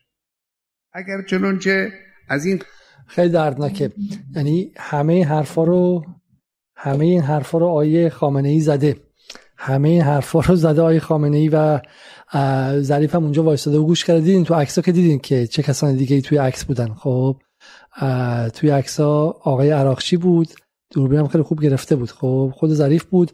این مال چه سالیه آیه عزیزی؟ من الان سالشو دقیق ندارم، حالا میتونم برام پیدا کنم، ولی دوره ترامپ بعد نود و نه باشه، بعد نود و نه باشه تقریبا، درسته نود و نه. بله. و ظریف هستش اینجا، عراقچی هستش و دردناک، خب آقای مطهری هستش و یک چهره دیگه هم اینجا بودش که من میخوام به شما نشون بدم اینجا و بگم که چرا این دردناکه. این چه کسی های عزیزی؟ بله شهید فخریزاده است. شهید فخریزاده است اینجا و من میخوام اینجا بحث رو تموم کنیم با ظریف. قبل سر شماتت یه چیزی میخوام نشون بدم و بعد برگردیم به اینجا و بحث رو به یاد شهید فخریزاده تموم کنیم که حداقل اون موقعی که با وای میستادیم و از این آدم‌ها دفاع میکردیم که دستمون خالی بود، حداقل الان کمترین کار رو انجام بدیم. برگردیم اینجا به حرف ظریف، این که ما در زمان بایدن بازی شماتت، ما در زمان ترامپ بازی شماتت رو بردیم و در زمان بایدن باختیم. همین من میگم میگم ظریف هیچ یاد نگرفته. ظریف به رغم اینکه هزار میلیارد از دست داد، سر کلاس آقای خامنه‌ای هم نشست، اینا هم دقیقاً همون جمله رو بهش گفتن، ولی انگار نه انگار از این گوش میشنه و از اون گوش رد میکنه. چرا؟ برای اینکه انقدر در خودش غرق ظریف. ظریف دچار، من گمان میکنم که دو حالته، ظریف یا آدم ناصادقیه یا اینکه دنبال قدرت، یا اینکه نه، دچار واقعا مسئله ذهنی و روانی هستش. ظریف به نظر میاد که از نارسیسیسم خیلی شدیدی رنج میبره و دچار یه جور مگالومانیا یا خود جهان انگاریه و جهان رو از دریچه خودش میبینه. خب ولی قبل از اینکه به اونجا برسیم و به این علتی که درسی از تاریخ نمیگیره، ولی من میخوام یه چیزی به شما نشون بدم. در حالی ظریف معتقده که دولت رئیسی بازی شماتت رو باخته که ببینید چه اتفاقی هفته پیش افتاد. این سکرتری آنتونی بلینکن، وزیر خارجه آمریکا، خب که میگه که we are imposing sanctions on Iranian petroleum and petrochemical producers. ما بر ایران و صنعت نفت ایران و پتروشیمی ایران سانکشن ها و تحریم های بیشتری رو تحمیل میکنیم بر حمل و نقلش و به شکلی فرانت کمپانیز، شرکت های جلویشون. absent a commitment from Iran to return to the جی سی پی او ای. به خاطر فقدان تعهد ایران برای بازگشت و احیای برجام. An outcome we continue to pursue. We will keep using our authorities to target Iran's exports of energy producers, uh, energy products. و ما چیزی که همچنان دنبال میکنیم اینها. خب این همون بازی شماتتی که ظریف ازش حرف میزنه که آمریکایی‌ها بردن، الان میگن که ایران تعهد کافی نشون نمیده برای احیای برجام. ایران دیگه نمیتونه بگه که آ من پای میدون وایسادم شما نیستی. ولی ببین پاسخ جهان چیه. حدود هشتصد و بیست و پنج کوتیشن داره اینجا، از جمله طرفدارای خود ظریف، آقای رضا نصری که یادآوری میکنن که چه کسی از برجام خارج شد، یا ریچارد مرهرس متهرس یا کد پینک که یک سازمان به شکلی آمریکاییه. بریم پایینتر، اجما باراکا، ترامپ ایرا پالیسیز کانتینیو وای، همش همشون یک چیز میگن، همشون علی ابو نعیمه که الکترونیک انتفاضه رو میگردونه. خب میایم پایینتر، مکس بلومنتال، خب خبرنگار آمریکایی، پویا عالی مقام، بن بن نورتون، و میایم پایینتر، حالا جالبش اینه لیزه دفتری، خب این کسایی که لزوما ضد ضد امپریالیست و اینها نیستن. حدود هشتصد تا شرمینه نروانی، خب هشتصد تا از خبرنگارای عرب غیر سینا عزودی، عرب غیر عرب، آرام باستانی، همشون اومدن و یادآوری کردن که کسی که از برجام خارج شد آمریکا تو بودی.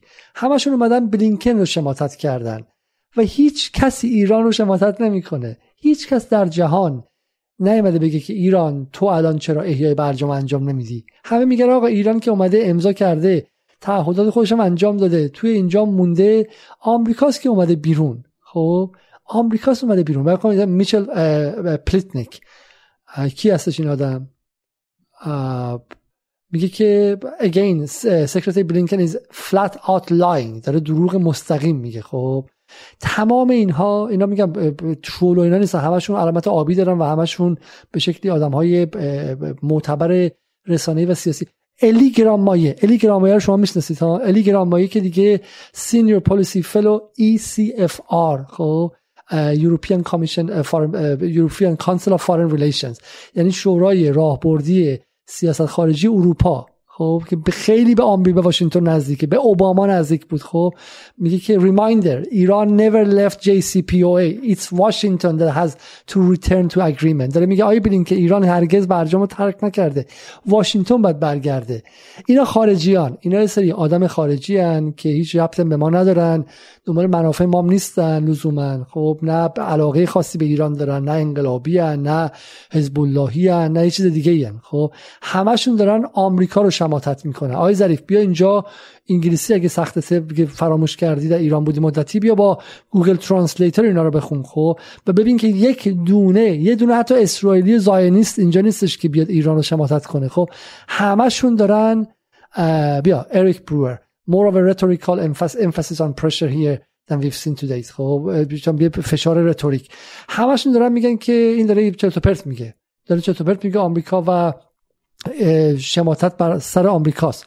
و شما به عنوان وزیر خارجه ایران یک سال از ایران خارج شدی از دولت، یک سال نشده یازده ماه خارج شدی از دولت، اومدی انگشت اتهامت رو به دولت ایران میاری؟ اصلا باور نکردنیه. الان نتانیاهو، اون یکی جدیده، نفتالی بنت، خب اسرائیلی ها و چهار پنج از این اتاق فکرای خیلی تندرو آمریکا به علاوه بلینکنن که در ایران رو شماتت میکنن. تمام لیبرال های آمریکا دارن آمریکا رو شماتت. لیبرال های آمریکا، نه چپا، نه آنتی امپریالیستا، نه به شکلی سوسیالیستا، نه اسمش برنی ساندرز.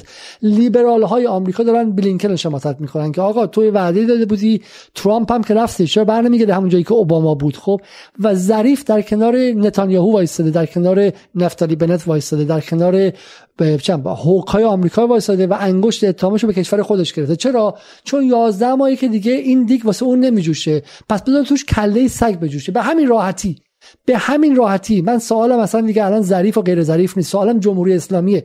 جمهوری اسلامی تو بعد از چهل و دو سال چی تربیت کردی؟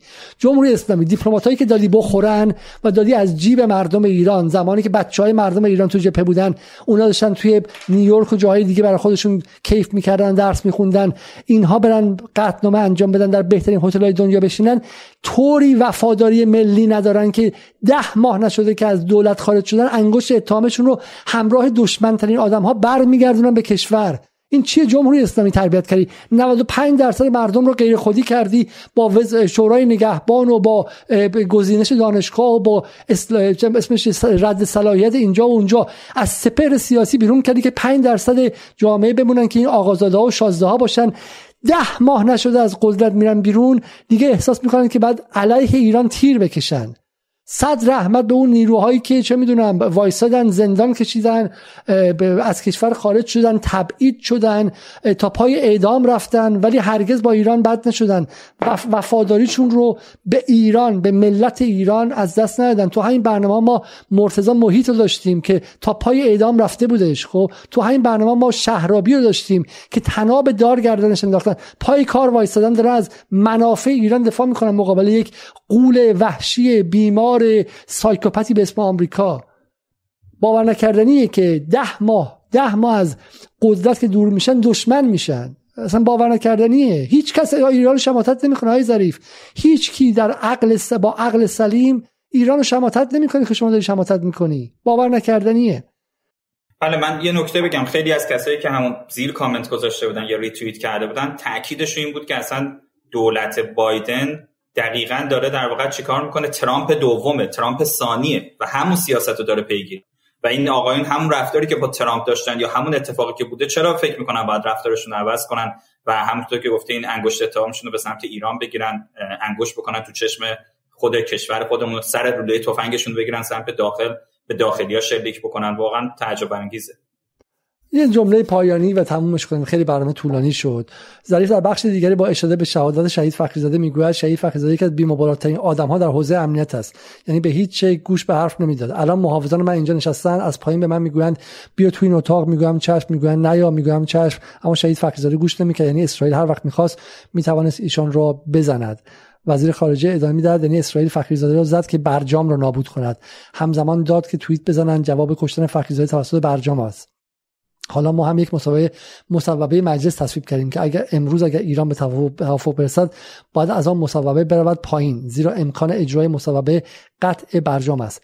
که اسرائیلی‌ها ایشان را ترور کردند بعد از انتخاب بایدن به عنوان رئیس جمهور. بعد بعد ما که قانون مبارزه راهبردی و همان تحریم راهبردی را نمیدونم چه چرتیس اسمش تصویب کردیم، در واقع پاسخ به کشتن فخریزاده توسط اسرائیل ضد به اسرائیل ضد برجام بود. اینو ترجمه کن برای ما آقای عزیزی. ببینید شما حالا یه سری صحبت‌ها کردید، همین که آقای ظریف بالاخره یه لنزی داره، حالا تون صحبتش با لیلاز و بحث میدان و بحث سردار سلیمانی هم بود، اصلا یه لنزی به چشماش زدن از این لنزه که شاید دائم هم هست، کلن همه امور عالم رو از در واقع اون لنز می‌بینن و اونم برجامه. مثلا یه گنجشک از درخت افتاد پایین، این میخواد برجام نابود شه. نمی‌دونم یه نفر توی قاره‌ای مثلا یه اتفاقی براش افتاد، اون میخواد برجام چیز بشه و اصلا هر چیزی میبینه از برجام داره میبینه. و خیلی جالب مثلا در مورد یک حالا حالا امیدوارم اینا اشتباه باشه، من واقعا امیدوارم اشتباه باشه، مثلا در مورد یک قانون، نام قانونی که در مجلس تصویب شده میگه یه چیز چرتی تصویب شده. من میگم یعنی نکته‌ای که هست اینه که ببینید برجام برای آقای ظریف و آقای روحانی که حالا دیگه الان چیز شده، ولی برای آقای ظریف یه سند هویته. یعنی اگر برجام نباشه یا نابود بشه یا برجام ارزم به حضور شما که یه لکه ننگی روش بیاد، یه سوال روش بیاد، همینم بیاد، انگار هویت سیاسی آقای ظریف از بین میره و این هویت سیاسی رو برای یه موقعی نگه داشته. حالا توی توی ما نرسیدیم امروز در مورد صبح نو صحبت کنیم، شما صبح نو رو که میرید میبینید توی بحث آقای لیلاز هم بود، حالا اگه بتونیم در مورد بحث صحبتایی که ایشون در مورد انتخابات، محبوبیتش و اینکه درخواستی که برای حضور در ریاست جمهوری هست وجود داره، از سال نود و دو میگه روی سرمایه‌گذاری داشته می‌شده. جالبه نود و دو هنوز مذاکرات شروع نشده، استارت مذاکرات، میگه با من صحبت کردن، رو من داشتن سرمایه‌گذاری می‌کردن گروه‌های در ایران. یعنی میخوام چی بگم؟ میخوام بگم ایشون و کسانی که طرفدارای ایشونن، چیز دنباله‌های رسانه ایران، برای چی نمی‌ذارن هیچ سوالی در مورد برجام شه؟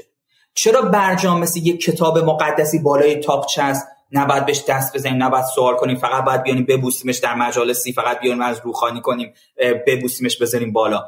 به خاطر اینکه این سند هویته. اصلا هویت سیاسی آقای ظریف به این بنده. اگه این قرار باشه یه خشروش بیفته، همه چی آقای ظریف از بین میره، نابود میشه. و جالبه ایشون میگه این مصوبه مجلس رو گذاشتن یعنی برجام نابود شه. الان مصوبه مجلس اجرا شده، حالا مثلا سه ماه، چهار ماه، شش ماه، هفت ماه، هشت ماه، برجام نابود شد یا طرف مقابل مجبور شد امتیاز بده. یعنی جالب آقای ظریف، شما همون میگین که درس اول کلاس علوم سیاسی، اصلا ایشونی که میگن خدای مذاکره است، هنوز نمیدونه واسه مذاکره تو مگه میتونی بدون درست کردن اهرم و کارت بری مذاکره کنی؟ خب تو باید وقتی طرف مقابل اومده تحریم رو تو گذاشته، وقتی تحریم‌های زمان ترامپ رو نگه داشته، وقتی یه دونه از اون تحریم‌ها رو کنار نذاشته، یک نفر رو کنار نذاشته از لیست، تو می‌خوای با چه چی چیزی بری با اون فرد در واقع مذاکره کنی؟ بعد که مجلس به تو میگه، شورای عالی امنیت ملی میگه باید بری اهرم‌ها چیز کنی، میگی این برای این بوده که برجام بزنم، برای اینکه منو بزنم، برای این بوده که فلان بکنم. یعنی کانکشن همه این حوادثی که از ترور و اینها بوده. حالا ما بهش میرسیم. خوب شد اتفاقا، خوب شد که این بحث مطرح شد، چون ما در پرونده بازخوانی برجام تا به شکلی آستانه پاره شدن برجام اومدیم، ولی این حرفا واقعا بعد گفتشه. به تدر...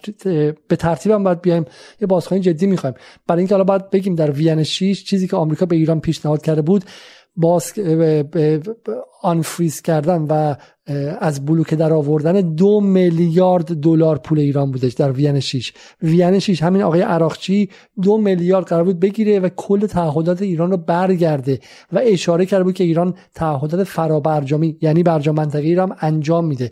اگر اون اتفاق افتاده بود و با ایران خدافزی میکردید، ایران ایرانستان میشد احتمالاً. در از ده سال آذربایجان یک کشور میشد، عربستان در جنوب یک کشور دیگه میشد، اگه اون کارو تونسته بودن بکنن. خب کاری باور نکردنی می‌خواستن بکنن.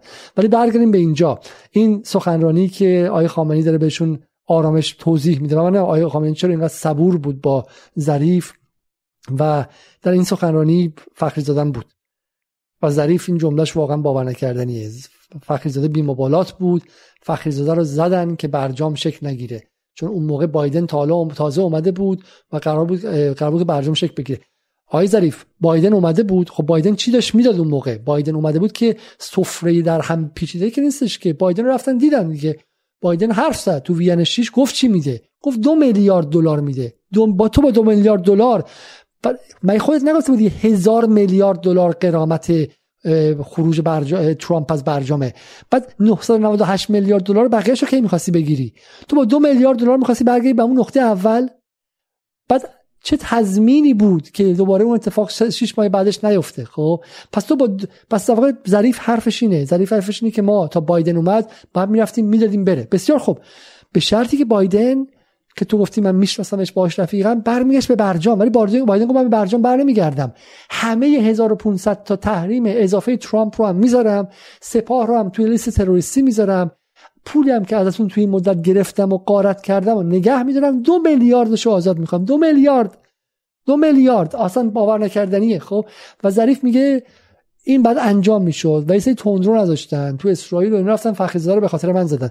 من برای این میگم که ظریف احتمالاً دچار خود جهان انگاری یا مگالومینیاست، یعنی آدم طبیعی نیستش و این خودش رو مرکز جهان میدونه، برجام رو مرکز جهان میدونه و جهان رو فکر میکنه الان همه چی حول اون شه گرفته. الان شینزو آبه رو به خاطر برجام کشتن، الان پوتین به خاطر برجام به اوکراین حمله کرد، الان چه میدونم دعوای به آلمان و مثلا چه میدونم اسمش چیه روسیه سر گاز به خاطر برجامه، الان اینکه ترکیه میخواد بیا روسیه سوریه وارد شه وارد جنگ شه به خاطر برجامه.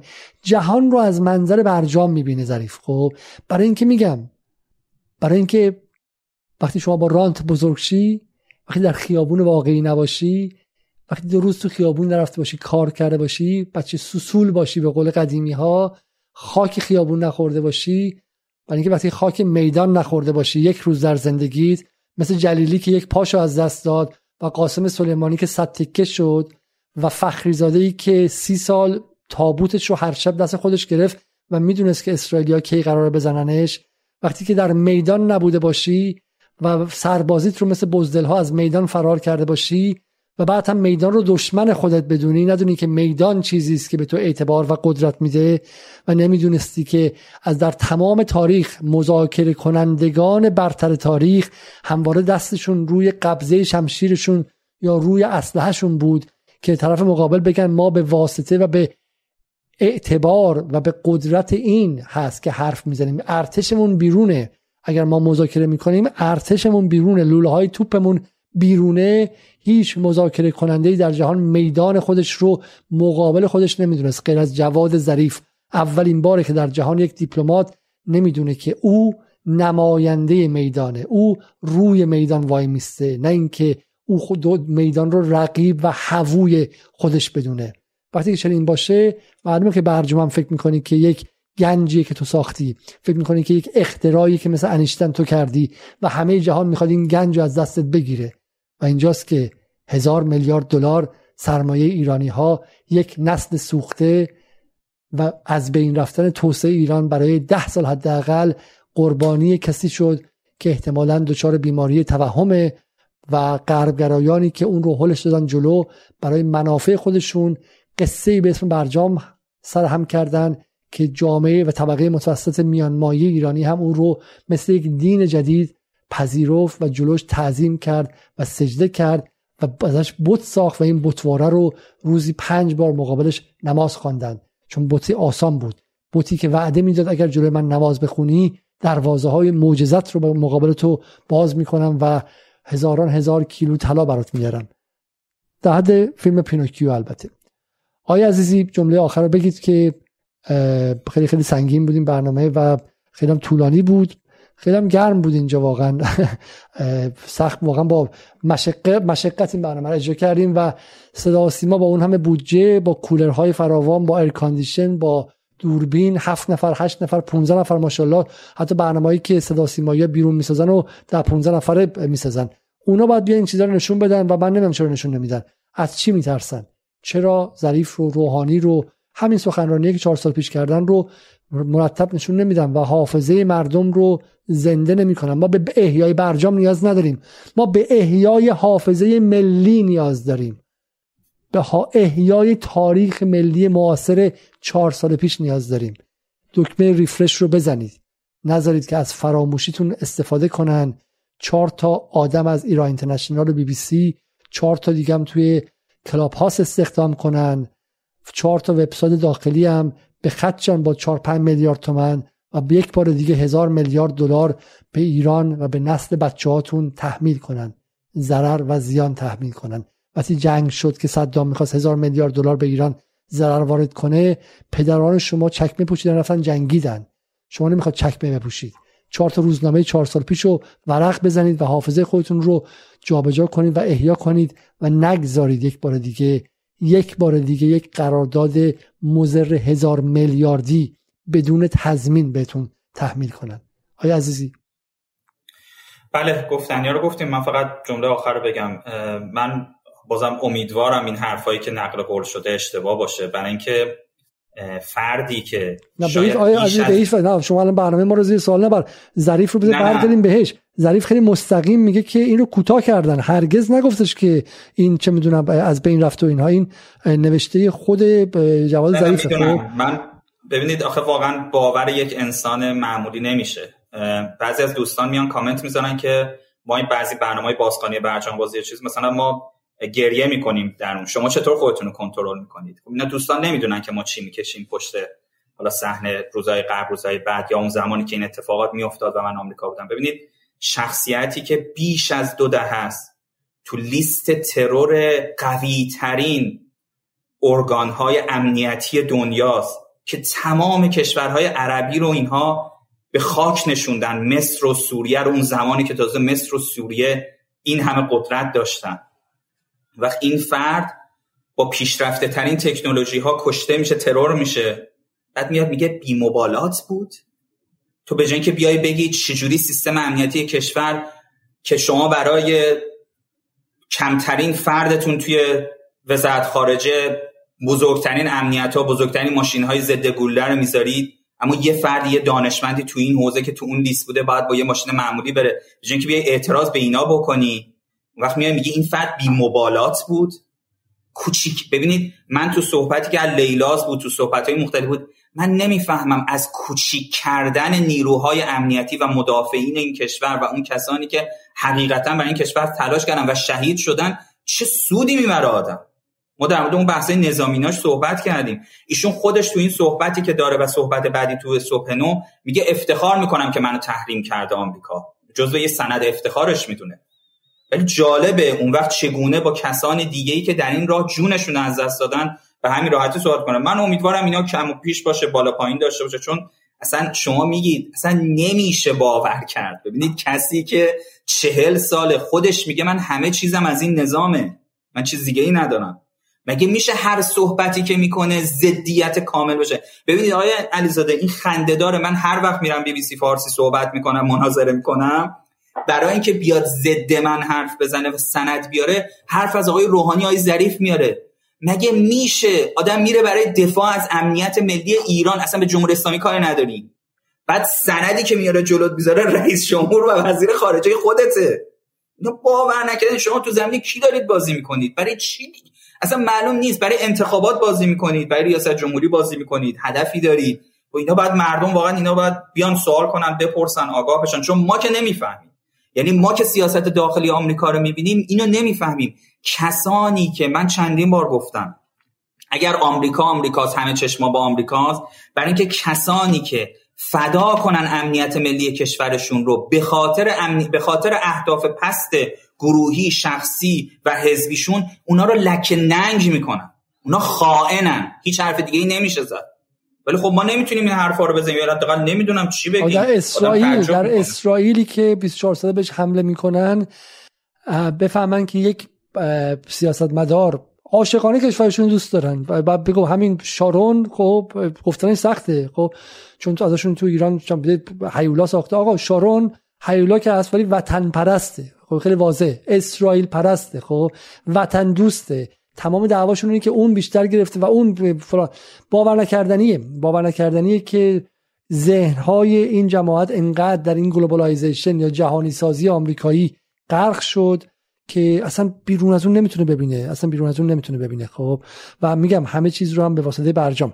حالا ما این بحثا رو کردیم، ولی واقعا ما در جدال، حالا برخلاف این که میگی من آرزوم بود که ظریف، اتفاقا ظریف و همین الان آرزومه که اصلاح طلبان اگر در سپهر سیاسی ایران قرار بمونن، اون بخش از اصلاح طلبا بیان که از این طرف بیشتر طرفدار منافع ملی هستند، از این طرف استقلال خواه‌ترن. من آرزومه که اصلاح طلبی به قدرت برسه، با اصلا با کروات، با چه میدونم ستیقه، سکولار، ولی وقتی به منافع ملی میرسه، وقتی به بحث برجام میرسه، ده برابر از باقری کنی سفتر باشه. خب اصلا من با اون همدلترم، برای اینکه من از نظر فرهنگی که با باقری کنی چه میدونم همپوشانی هم ندارم، اشتراکی هم ندارم، که من اتفاقا آرزوم اونا باشن، ولی نیستش. یک دونه از تمامی اصلاح طلبها، از محمد خاتمی تا اون تاجزاده، نشون بدید خب یک صدا، همشون یک حرف میدن، بده بره. تمامشون میگن زودتر بده بره. یک سیاسته، یک سیاست بیشتر نیستش. زودتر بده و خلاص شو از این قنیسازی و موشکی و غیره و غیره. و این ترسناکه، این ترسناکه. میگم تبدیل ایران به ایرانستان نیازمند اپوزیسیون خارج کشور و مریم رجوی و مسیح علی نژاد و رضا پهلوی نیستش. این تفکر ایرانو به ایرانستان تبدیل میکنه. این تفکر، این تفکری که میگه بده بره و اصلا براش قابل فهم نیست که آقا ایران چه چیزی باید بده بره. این از این گفتیم. ولی با این حال تمام طرفداران آقای ظریف، از آقای رضای از از آقای رضا نصری، من حدوداً دو بار تقاضا کردم که در این برنامه بیان، گفتن که مسئله شخصی دارن، کسالت داشتن که از اقوامشون نمیتونستن. باز هم دعوت میکنیم، از خود آقای جواد ظریف دعوت میکنیم، از آقای آراغچی دعوت میکنیم بیاد، از آقای خطیب‌زاده دعوت میکنیم بیاد، از آقای تخت روانچی دعوت میکنیم بیاد. بیاین و جواب بدین. شماها چه میدونم تاخته تافته بود جدا بافته نیستید که بریم به افکار عمومی جواب بدین، نه اینکه بریم بشینین جلوی خانم سارا معصومی که از نزدیکانتون بوده. اون که چه مصاحبه نیستش. بنشینید جلوی کسی که ازتون سوال میکنه و جواب بدین که چه کار کردین، چه کار کردین، و به ما جواب بدین که چرا در داخل کسی به شکلی تکلیف از شما سوال نکردش، اگرچه سوالی کردن بلافاصله سرشون عربده زدن و متهمشون کردن به کاسب تحریم و اینا. این نکته مهمه ها، این نکته مهمه. من دیروز از مادرم پیامی گرفتم که به ظریف حمله نکن. خب این خط قرمز منه. من ازت به عنوان مادر میخوام که به من حمله نکنین. جلوی اقوام و اطرافیان میگن علیزاده کاسب تحریم شده. و این نکته، به این نکته خیلی نکته مهمیه. یکی از تخصص‌های برجامیان این بود که فضای رعب و دیکتاتوری جو ساختن. به قول مرحوم صحابی، با دیکتاتوری جو هر کسی که اومد کوچکترین پرسشی از برجام کنه رو بهش گفتن کاسب تحریم، دلال تحریم، همدست بابک زنجانی و غیره. خب بیاین زندگی منو ببینید، اگه تونستی از پانصد دلار از توش بیشتر در بیارید همشو میدم به شما، تمامش از بالا تا پایین. علتی که من میتونم برم به جنگ ایران اینترنشنال چیه؟ من اینترنشنال به دادگام برد، برای اینکه میدونید هیچ چی نمیتونه بگیره، هیچ چی نیست که بخواد بگیره. دلال کاسب تحریم کیه؟ ماییم یا شمایید که تک تک اقوامتون به زندان رسیدش، شمایید که تک تک معدن‌ها رو گرفتید، شمایید که تک تک بچه‌هاتون تو لندن و تورنتو خونه خرید. خب برای همین از دیکتاتوری جو نترسید، وایسید، حقتون رو از برجام بخواید، از هشت سال گذشته بخواید. خیلیاتون مثل من طرفدار برجام بودید. من سال نود و سه نود و چهار طرفدار برجام بودم، چون فکر می‌کردیم که اون طرف ادعی فقط فقط بن سلمان و نتانیاهو مخالفش هستن. برای همین ما از خود گذشتهمون هم نقد می‌کنیم. خب و برای همین هم به شکل از آقای ظریف میپرسیم چرا ما رو فریب دادی؟ ولی وایسید و بجنگید سر چیزی که بهش معتقدید. از کاسب تحریم خوندن، مزدور جمهوری اسلامی خوانده شدن و غیره نترسید. ادعی در این کشور جان دادن، پا دادن، بدن دادن، دست دادن. شما از اینکه چهار تا فوش از باجناق و از اطرافیان بخورید به شکلی به هیچ وجه نترسید. آیا عزیزی؟ بله، من دیگه صحبتی ندارم. خسته نباشین و همه عزیزانم تشکر میکنم که تا این وقت تحمل کردم و گوش دادم. شب شما بخیر. تا برنامه فردا شب در کلاب هاوس که ساعت ده شب شروع میشه. کلاب هاوس های ما دیگه واقعا خیلی دقیق و واقعا به موقع است، با جمعی از تحلیلگران جوان درباره سفر بایدن به منطقه و با این عنوان که بایدن در سعودی، پوتین در تهران. تا فردا شب، خدا نگهدار. خدا